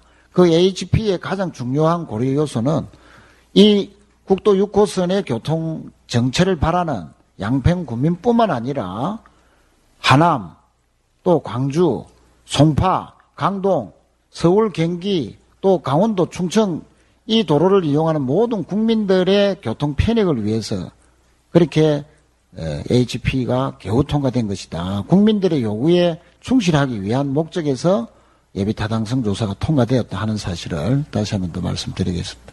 예, 또 혹시 그 국토위 차원에서 앞으로 어떤 계획들이 좀 있는지. 네, 전자신문 최기창 기자입니다. 국토부 차원에서. 예. 그 간사님 제가 말씀을 드리면 17일 날 상임위에서 어, 장관이 출석을 해서 저희들이 여러 가지 현안 질의를 할 예정이고요. 어, 지금 자료가 전혀 들어오지 않는 가운데에서 우리 의원님들이 여러 가지 경로로 어, 어, 상임위 준비를 하고 있습니다만 이 자료 협조를 하지 않는 가운데에 어, 상임위가 얼마나 어, 이 진상규명, 특혜 의혹을 규명할 수 있을지 예, 저희들도 상당히 어, 걱정을 하고 있습니다. 아, 만약에 이런 국토부의 불성실한 자세, 또 원희룡 장관의 고집스러운 태도 이런 것이 상임위 하에서도 계속되고 어, 이 특혜 의혹이 제대로 규명되지 못한다면 어, 저희들은 상임위 이상의 차원의 국정조사도 적극 검토할 수밖에 없을 것이다 하는 점도 말씀을 드리겠습니다. 예, 또 음, 예, 제가 마지막으로 한 말씀 드릴게요. 예. 이게 지금 여기 계신 모든 분들도 같은 마음일 거예요. 지금 서울 양평 고속도로를 무효하고 싶은 사람이 누가 있습니까? 그래서 이거는 이제 서울 양평 고속도로는 이제 반드시 추진돼야 되는데 이제 아까 저희들이 문제 제기한 것처럼 이게 어, 기존안을 대안으로 바꾸게 된 경위를 좀 투명하게 공개를 하고 어, 그리고 어, 대안에서 발생할 수 있는 뭐 의도됐든 의도 안 됐든 부동산에 관한 이 엄청난 특혜에 대해서 그냥 해명하시면 뭐 다 해결될 것 같아요. 이게 어떻게 정쟁으로 흐르고 정쟁으로 가야 되는지 안타깝습니다. 예, 뭐 오늘 질의 없으시면 오늘 협조해 주신 여러분께 감사드리고 예, 오늘 어, 추진위원회 발대식 행사를 모두 마치겠습니다. 감사합니다. 안녕하십니까. 동학농민혁명의 발상지자 성지인 전북 정읍구청 출신 국회의원 윤준표입니다. 일본 후쿠시마 원전 핵 오염수 해양 투기 관련 1일 1 질문 브리핑을 시작하겠습니다. 윤석열 정부에 묻습니다. 일본 후쿠시마 핵 오염수 해양 투기에 많은 위험과 우려가 있음에도 불구하고 윤석열 정부가 앞장서서 해양 투기가 안전하다고 일본을 지지해 얻는 국익은 도대체 무엇입니까? 지난 4일 국제 원자력 기구 IAEA는 일본의 후쿠시마 원전 핵 오염수 해양 투기 계획이 자신의 안전 기준에 부합하다는 최종 보고서를 발표했습니다. 그러나 최종 보고서에는 다핵종 제거 설비 알프스에 대한 성능 검증도 핵 오염수 내에 얼마나 많은 방사성 핵중이 들어가 있는지도 확인하지 못한 일본 맞춤형 용역 보고서임이 드러났습니다. IA 스스로도 방사성 핵종이 해양 생태계 내에 축적되는 문제나 해저 침전 등 여러 불확실성이 존재한다고 인정했고 보고서 도입부에 보고서의 사용으로 인해 발생할 수 있는 결과에 대해 어떠한 책임도 지지 않는다고까지 밝혔습니다. 이에 더불어민주당은 핵 오염수 해양 투기가 IAEA 안전 기준에 부합하다고 결론 내린 IAEA와 라파엘 그로시 사무총장에게 IAEA 최종 보고서에 대한 책임자는 누구인지, 알프스에 대한 기술 검증을 제외한 이유는 무엇인지, 핵 오염수 해양 투기 이후 생태학적 안전에 대해 IAEA가 보장할 것인지, 비계획적인 방법으로 해양에 투기되었을 때 그 위험성은 검증된 것인지, 지금까지 IAEA가 방사성 문제에 대한 문제를 제기한 사례가 있었는지 등 다섯 가지 사안에 대한 확인을 요구했지만 이에 대한 명확한 답변을 하지 못했습니다. 더욱이 지난 9일 대한민국 국회를 방문한 그루시 사무총장과의 민주당 원내 대책단 면담에서도 사무총장이 일본의 핵 오염수가 마실 수 있고 그 안에서 수용할 수 있을 정도로 안전하다고 확신한다면 일본에서 음용수 또는 농공업 용수로 쓰도록 일본 정부에 권고할 의사가 있는지 물었지만 이조차도 제대로 해명하지 못했습니다. 또한 해양 투기와 함께 검토된 다섯 가지 대안에 대한 재검토 요청, 인접국들에 대한 충분한 자료 검증이 제공될 때까지 해양 투기를 연계하도록 일본 정부에 요청해 달라는 요구에 대해서 답변을 회피했습니다. 결과적으로 일본 핵 오염수 해양 투기가 국민들의 많은 우려와 지적엔 답변조차 못할 정도로 불확실하고 불안정한 상태라는 것을 알 수 있습니다. 그런데도 윤석열 정부는 일본 정부 이상으로 핵 오염수 해양 투기가 안전하다고 강변하면서 동조하는 이유는 도대체 무엇입니까? 핵 오염수 해양 투기 지지를 통해 얻는 이익이 도대체 무엇이길래 일본 국민 안전과 어민들의 생계 보호를 포기하면서까지 윤석열 정부가 나서서 일본 정부의 핵 오염수 해양 투기를 지지하는 것입니까? IAEA 최종 보고서에서 핵 오염수 해양 투기에 대한 검토 기준은 IAEA 안전 지침을 적용했다고 밝히고 있지만 핵 오염수 해양 투기를 지속함으로써 개인과 사회에 예상되는 이익이 해양 투기로 초래되는 해악보다 큰지 고려해 정당성을 판단해야 한다는 IAEA 자신의 GSG 8 안전 지침을 지켰는지에 대한 검토는 그 어디에서도 찾아볼 수가 없습니다. 또한 핵 오염수 해양 투기에 있어 가장 핵심 시설인 다핵종 제거 설비 알프스의 성능 검증 내용도 확인할 길이 없습니다. 도쿄 전력의 방사성 환경 영향 평가 역시 생물종 및 해양 생태계에 미치는 영향, 해양 퇴적물에서의 방사성 핵종 농도 등은 평가하지도 않아서 유엔 해양법 협약 등 국제법이 정하는 포괄적 환경 영향 평가에 미치지 못합니다.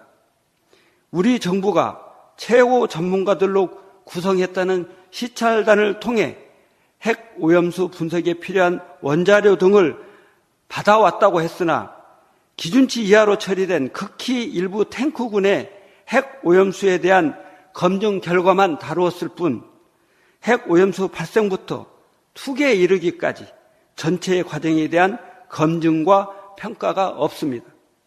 결국 IAEA 최종 보고서나 윤석열 정부의 시찰단 검토 보고서 모두 과학적으로 제대로 검증된 것 하나 없는 맹탕 보고서였고 일본 정부의 핵 오염수 해양 투기의 정당성을 윤석열 정부가 부여해 준 것에 불과했습니다. 핵 오염수 해양 투기가 시작되면 태평양 바다는 물론 해양 생태계가 핵 방사성 물질로 오염되는 것은 자명합니다. 바닷물로 아무리 희석해도 방사능 핵종은 사라지지 않습니다.